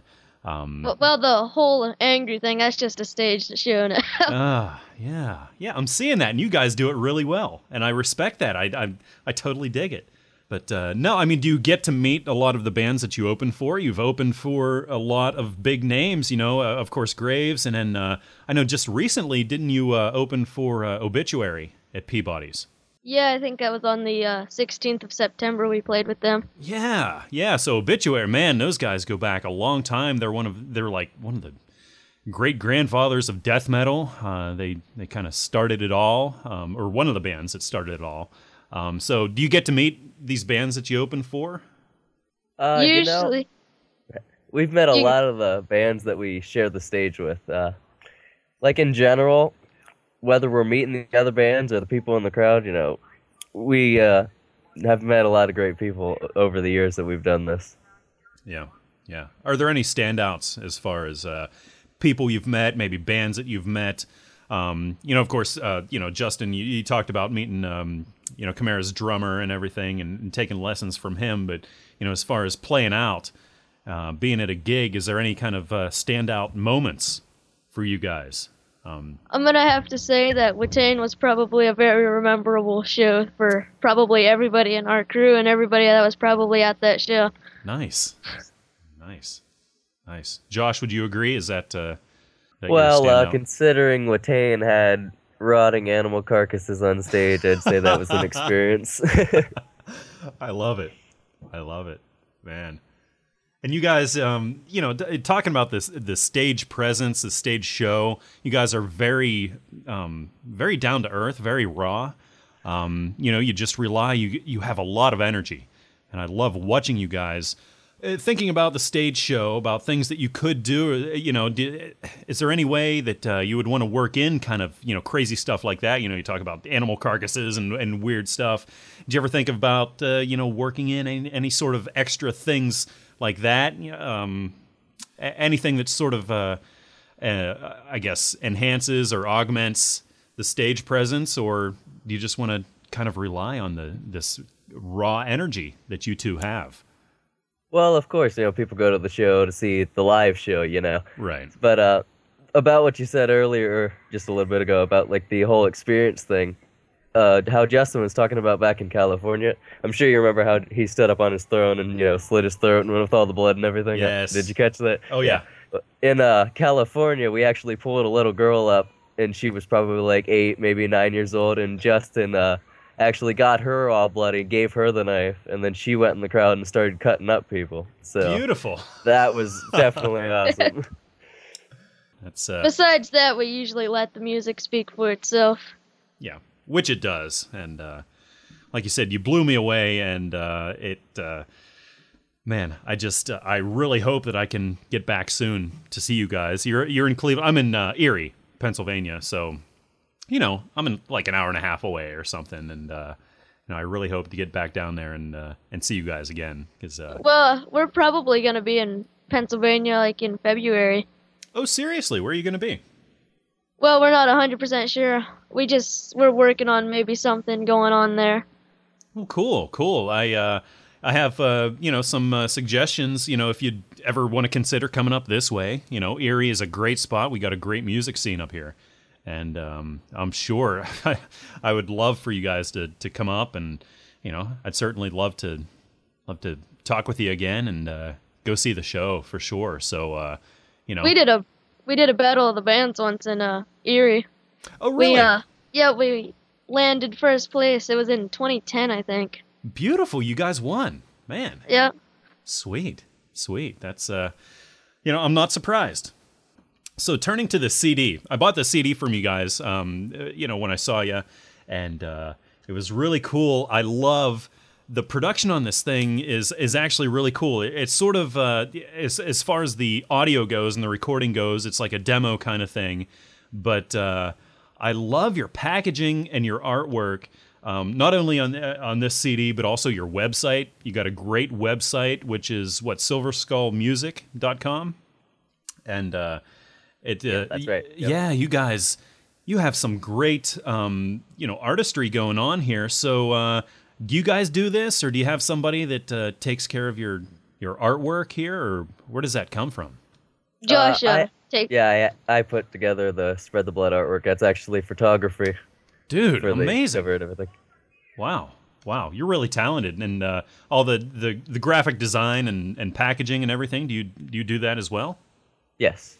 Wow, dude, man, if this music thing doesn't work out for you, dude, you you you got a career in uh, in visual arts for sure. That's uh, holy cow. That's Well, thank you, man. that's impressive. No, because uh, that really uh, it, it drew me in because I'm like, not only is this a, a, a, a really unique band, a band that sounds great that I'm interested in seeing, but um, I saw your CD and I'm just like, wow, this is really well done. These guys are serious about what they're doing. And then, of course, I go to your website and it's amazing as well. Um, you know, it's a it's a great experience. Um, and something I, I, today, I'm knowing that uh, you know before the interview, I'm like, oh, I'm, you know, I'm gonna go back to their website. I'm gonna brush up a little bit, you know, on on these guys and see what they've been up to.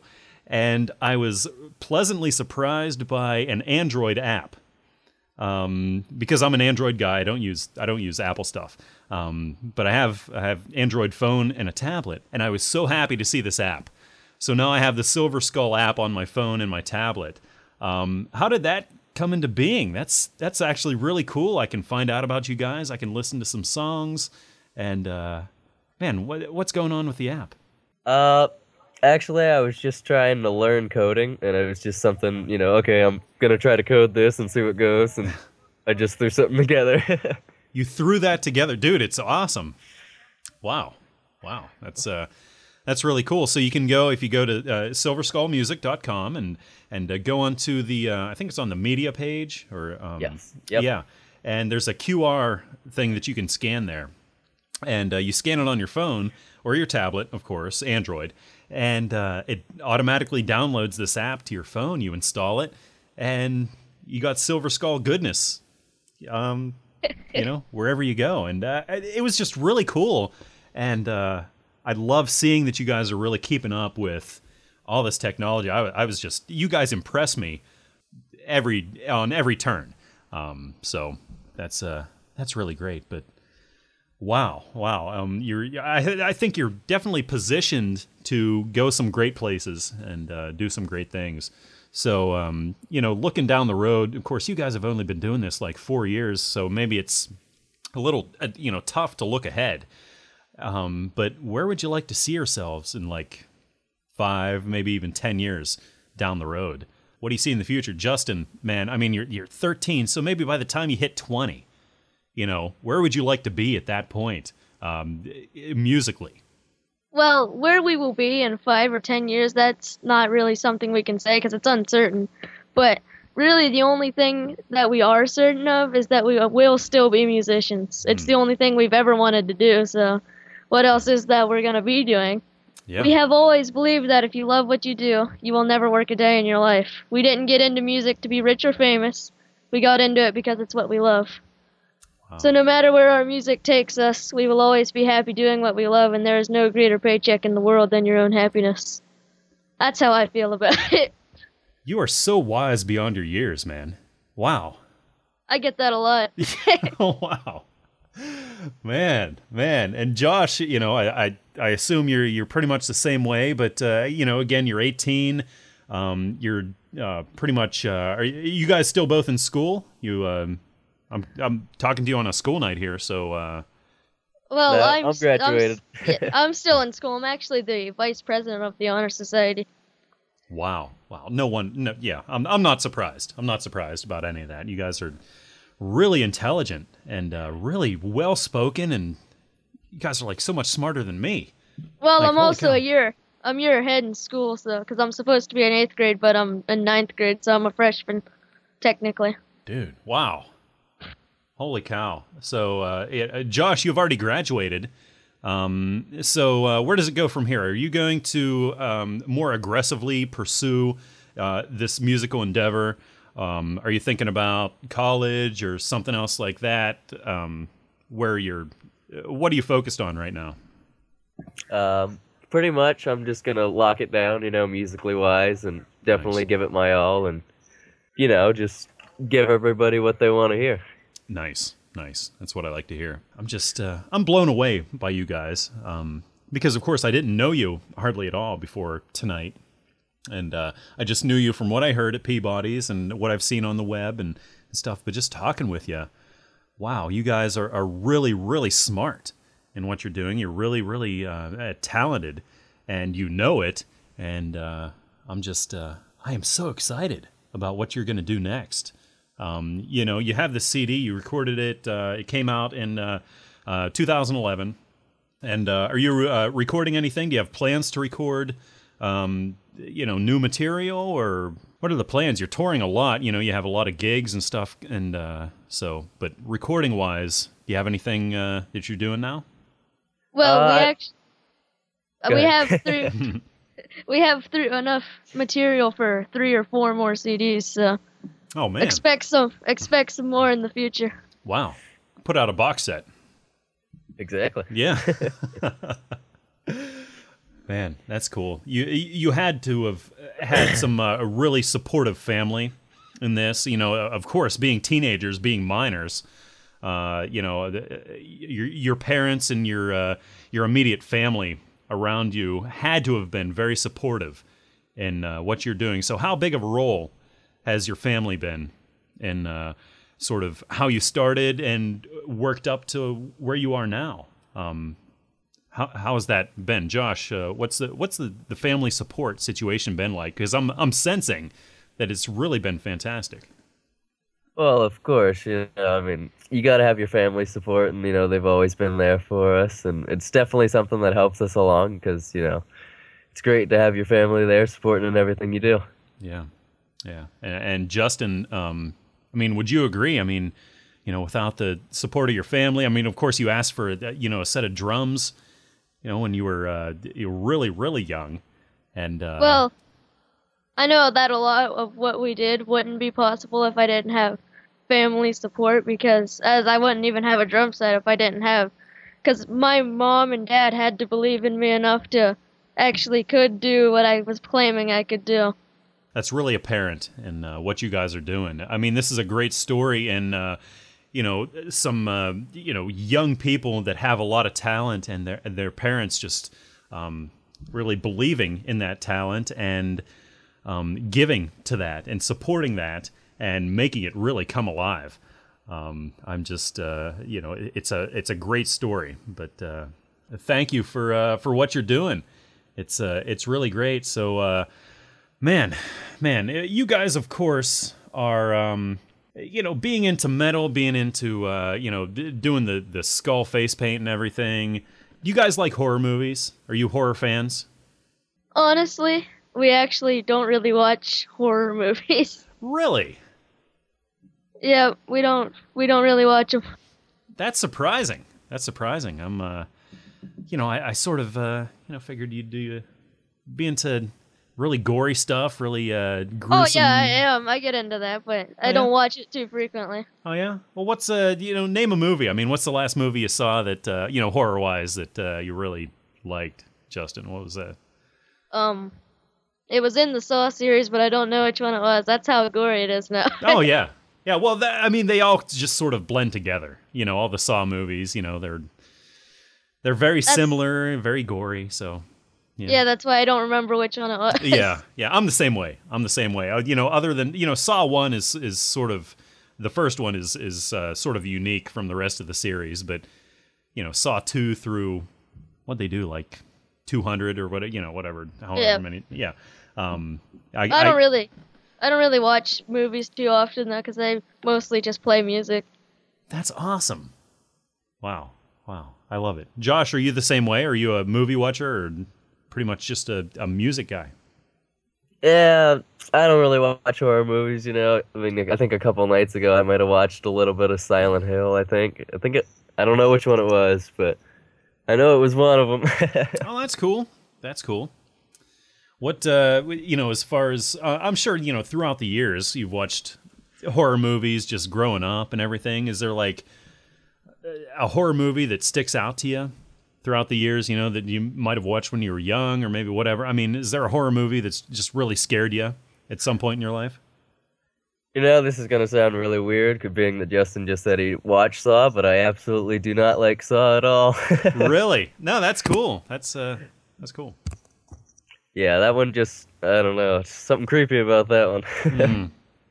Oh yeah, yeah. That's uh, that's definitely uh, you know, especially the first one.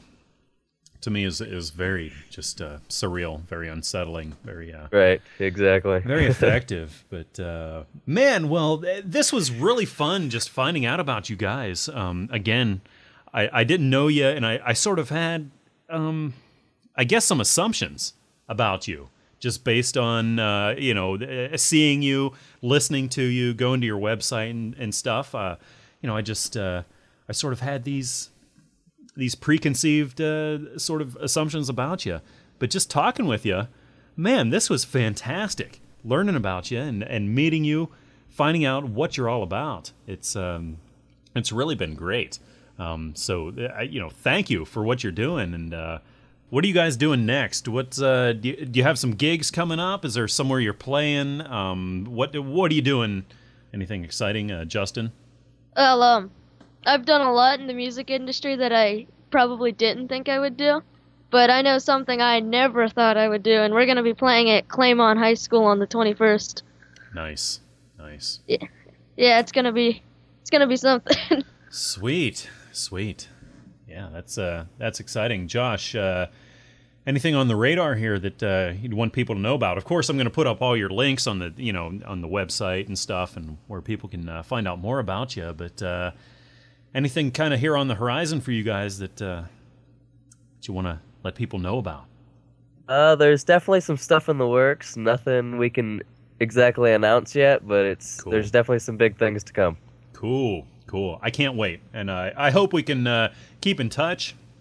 That uh, you know I can uh, just uh, keep up with what you guys are doing because, uh, like I said, I love I love the uh, philosophy of your band. Just as unique as you are, these two brothers doing some great great metal. It's just really encouraging, I think, to a lot of people. I mean, a lot of young people want to get into music. A lot of, you know, of course, you know, you see a lot of bands out there, and uh, young people just want to get into this. You know, they want to pick up the guitar, they want to pick up drums, they want to do something. Is there anything you guys have learned just through this whole process, of course, of uh, learning your instruments and forming a band, going out and doing gigs? Is there, you know, any sort of bit of wisdom that you guys could offer somebody that just wants to start? They just want to learn an instrument and get out there and play in a band. Um, is there any sort of uh, advice that uh, you could give to people starting out right now? Um, Well, I definitely think uh, if you set your mind to it and definitely believe you can do it, there's you know the sky's the limit. You know, you, the only person that's going to limit you is yourself. You know, you just go with it, whatever. If you don't, even if it doesn't feel right and you like it, just do it. You know. Right. Right. Yeah, Justin, what do you think, man? You know, I mean, wow, coming from a very young age, picking up the drums, learning the drums, and, and progressing extremely well, extremely quickly. Um, man, just going out now, you're playing gigs with these huge, huge name bands. Is there any sort of advice? I mean, what do you, you know, somebody even starting out uh, around your age and just really interested in in, uh, in playing and wanting to get out there, um, what would you say to somebody that wants to do that? Well, my motto has always been believe in yourself and you can do it. And if anyone says no, don't listen to them. Right. I feel even like if people don't like it and you like it, I gotta agree with Josh there. That's that's what I feel. If you like it, who cares what everybody else thinks? Wise beyond your years, I'm saying. Man, you guys, uh, you just amaze me. Amaze me. And I, I'm so happy I got to talk with you and meet you. You guys are fantastic. So thank you again for speaking with me tonight. Just hanging out. Um, and uh, like I said, all your links are going to be up on the show notes on my website for this episode.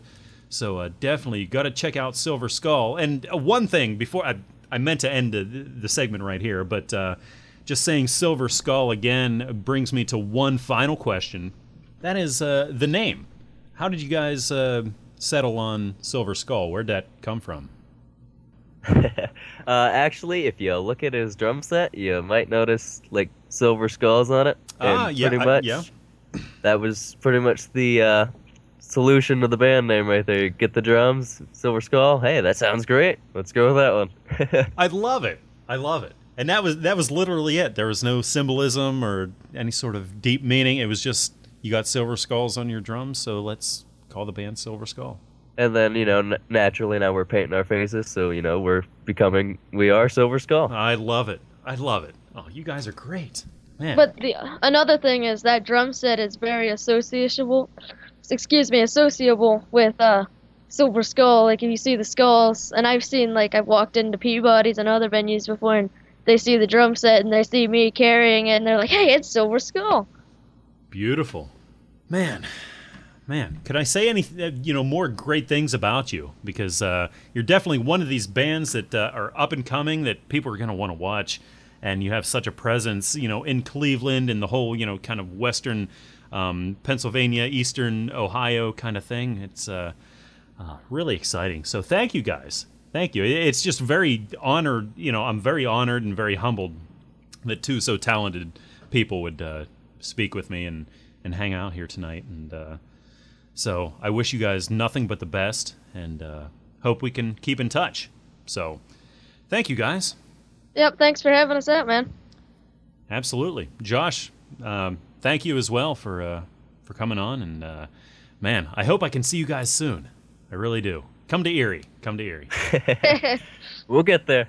Awesome, awesome. Well, silverskullmusic.com is where it's at. And of course, all the links will be up in the show notes, as I've said like 10 times tonight. So that should encourage you all to be checking out Silver Skull. And uh, hey, it's been a great night. So good night, guys. From the electric chair. 13. A Gothic Fairy Tale Inspired by Little Red Riding Hood by Alyne de Winter. Thirteen girls were ready at winter's end. All in our thirteenth year, we waited to find out which one of us was to be awarded the red cloak. Time stood still while we stood in a ring around the moon dial. The grandmothers sang and changed our positions at every thirteenth measure until the moon rose and cast the shadow of the dial like a long pointing finger upon the chosen one. Madame Sylvanus had offered our threadbare village a great deal of money for one of us. The chosen girl was to live in splendor at her great mansion in the forest, wear gowns of colored silks and sparkling jewels, and attend Madame's magnificent midnight feasts. Madame did not reveal why she wanted one of us, only that she did not care about our common origins. Rather, she was looking for a girl with mysterious qualities that only the moon would know. So there we were on that thirteenth day, at the mercy of the moon. We thirteen watched the lengthening shadow of the moon dial's pointer with mounting fear, for everyone had heard the wild chants and howlings that blew through the forest in the night, had seen Madame shun the church as if it burned her, and watched her grow old and then, eerily, young again. Thirteen girls of thirteen years stood in edgy silence around the moon dial, watching the shadows creep closer. Telepathic voices whispered our fears beneath the constant singing of the grandmothers. Shadows rippled through the budding trees, rustled the green shrubberies, padded across the clearings to glance at us and move on.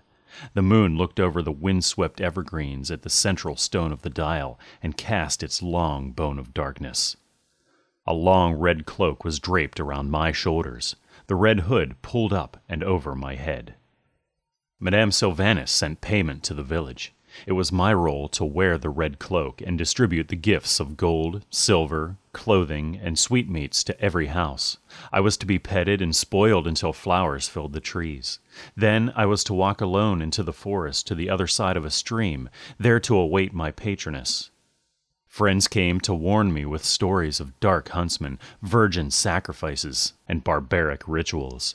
Some said Madame's mansion was guarded by wolves.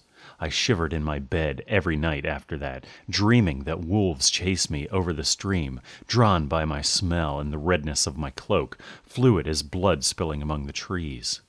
The moon beamed down, washing my windows with white brilliance. I heard them in the distance, howling down the night. When the trees smelled of honey, I was sent alone into the forest. The long train of my cloak swept over last winter's leaves with a susurrus sound along a thin and winding path trodden centuries ago by hunters. On my arm was a basket, a gift from my mother to Madame of red roses, blood pudding, and blackberry wine. Soon the trees grew unfriendly. Dark, tapering spires and long, tangled limbs crowded the boundaries of the path. Twilight brought owls and lowering gloom. Gurgling water alerted me to the nearness of the stream before I saw it rippling like a silver ribbon through the screen of trees. On the other side, an opulent carriage, pulled by three white horses, waited. The driver wore a hat that obscured his face. A gust of wind opened the door, and I was suddenly inside, sitting against a blanket of gray white fur. As we rattled off, darkness fell until all I could see were stars and the glittering night eyes of wolves racing along the ground. The path went steeply up between banks of lupins before we drove into the forecourt of the mansion, a looming turreted darkness against billowing moonlit clouds. Madame sparkled with jewels in her high backed chair near the fire. Her dark red hair, held in place with a furred wolf's claw, was like a flame rising from the smooth, pale oval of her face. She gazed at me down the length of her nose with narrowed green eyes. I struggled to still my trembling limbs as I was seated across from her by a maid who was not much older than I, and rather gruff looking for such a grand household. Don't be afraid, said Madame. I am not your enemy, but your benefactress. There are many wonders in store for you. What is your name? Flora, Madame. Flora, for a flower. A charming name, and flowers you shall have. Madame rang a little bell, and the maid returned. Elspeth, bring us some tea and cakes, and the box with the lupins on the lid. Yes, madame, said Elspeth.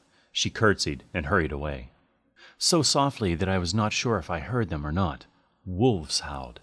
The full moon shone in the tall windows onto Madame's face, and for a brief second, perhaps due to a trick of the light, I thought she was one of them. I must have looked quite startled because she smiled in such a way that I thought I might have seen true. Why do you laugh? I blurted out. Because the moon, in her ineffable wisdom, has sent me a child with rare gifts. Not everyone can see me as I am. I was startled again by the arrival of the tea tray. On its golden surface were china cups and saucers, a steaming silver pot, and a box filled with dried blue flowers that Madame sprinkled into our tea. Her fingers entranced me with their rings and long, sharp nails. She pushed the teacup towards me, but I did not drink. Who are you, Madame Sylvanus? I asked. That you will discover soon enough. What of me? What part am I to play? You're my companion, and when I am gone, this house and all its grounds shall be yours. My house is very old, and has, like a small foreign country, many strange traditions that must be maintained, traditions much misunderstood by the outside world. Why me? The moon chose you out of thirteen.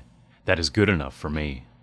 I swallowed my sense of foreboding, not daring to ask the questions that quivered like a bowstring between us.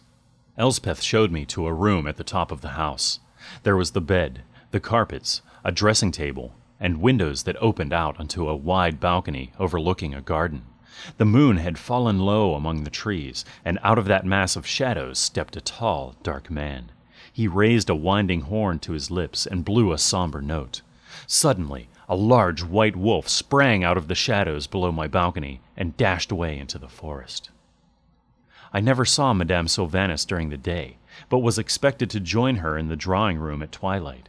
As all the gowns in my wardrobe were red, it was in a red gown that I sat with her. She wore a black gown blistering with diamonds and rubies. We feasted alone every night on such foods as I had never dreamed of eating. So rich and savory, so sweet and fragrant were they, that I had all I could do to not overfill my stomach. I was fascinated watching Madame handle things gracefully with her long fingernails, never trying to conceal the fine white fur on her palms. One night, before she handed me the wine, she pricked her finger and let fall three drops of blood into my goblet. Do not be afraid, Flora. That is one of our old traditions to celebrate the dark moon. Drink up. You will not taste my blood diluted in the wine, but it will form a bond of eternal friendship between us. I dutifully drank my wine and felt my stomach grow instantly hot. I fell into a fever that lasted for several days, and when I came out of it, I learned that Madame Sylvanus had died. She lay in state on a red cushion in a casket of glass, wearing a pale, jeweled gown. Lupins were gathered in vases around her. Tall candelabra, numerous and bright, gave the impression of a forest burning. As I marked the serenity and beauty of my late mistress's face, the dark man stepped out from behind the curtains, pulling them away from the window and letting in the night. He was very handsome in the candlelight, magnetic, mysterious. Yet I drew back and fled out into the yard. A pack of wolves drove me back inside, straight into the arms of the huntsman. Rays from the full moon shone across the foot of my bed onto a girdle of soft, scarlet leather stamped with gold. I stood at the mirror and put it on, admiring how well it suited me. I heard the sound of the hunting horn and instantly lost all track of myself. In the morning I woke, exhausted, lying in a field of purple lupins. It was not long before my true fate was revealed to me. I was sitting in the high backed chair beside the fire when the huntsman appeared in the room. Having fallen into wickedness to acquire her great wealth, Madame Sylvanus was fearful for her immortal soul. The only way to save herself was to transfer her obligations to an innocent, and thus freed, leave this world unstained. You were that innocent. You now have the dubious honor of redeeming the sins of a werewolf. I drew back, horrified. She has damned me, but I've done nothing wrong. He smiled. You dined at Madame's table on human flesh, and drank wine containing Madame's blood. Of your own free will, you wore the girdle made of Madame's skin. You, my child, were chosen by the moon to ascend to Madame's place as mistress of the wolves. The moon shines down full and bright. Thirteen blasts of the hunting horn and thirteen wolves encircle the huntsman. Our paws beat a spiral into the snow. White and shaggy, I am the strongest and most eager. I lead them through the forest, to the lanes of villages unknown to me, and do the biddings of the huntsman. I no longer wear the red cloak with the red hood, for I am red with my deeds. Let me eat your brains.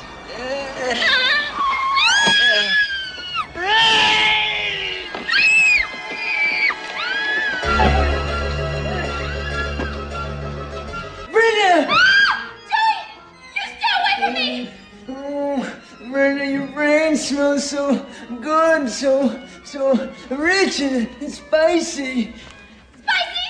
Yeah. Joey, I am not into dead guys! Eh. Honey, it's only me. Okay, okay, okay. Take me, baby.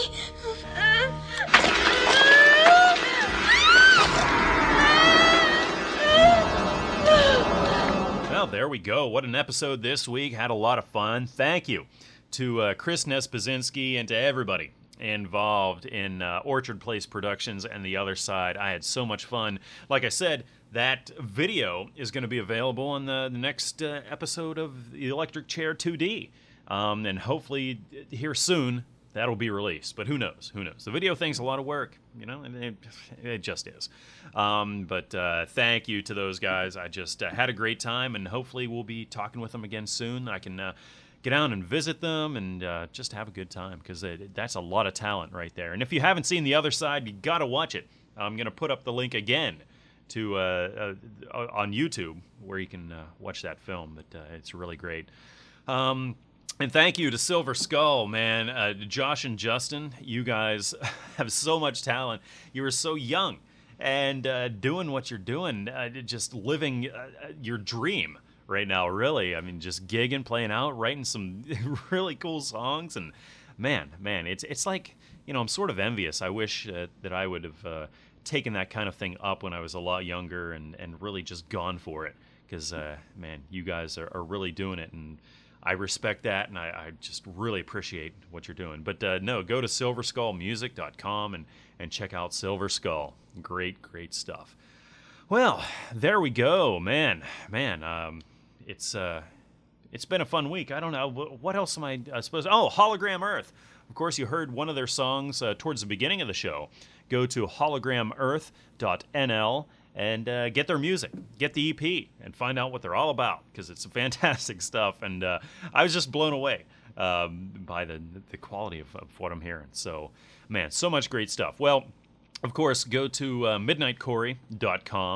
Uh, that's my uh, personal website. A lot of great stuff going on there. My my past podcast and all my past insanity is there. But uh, the the website for this show is electricchairshow.com. And uh, that's where all the goodness is happening. Of course, this is what, the, like the 29th episode. And who would have thought, man, 29 episodes and still going strong. I'm loving what I'm doing. And uh, again, I, am just really flattered and honored that so many of you are out there listening. So, uh, yeah, let's keep having some fun. I will be back again next week with much more goodness. So until then, thanks for listening, and I'll talk to you later.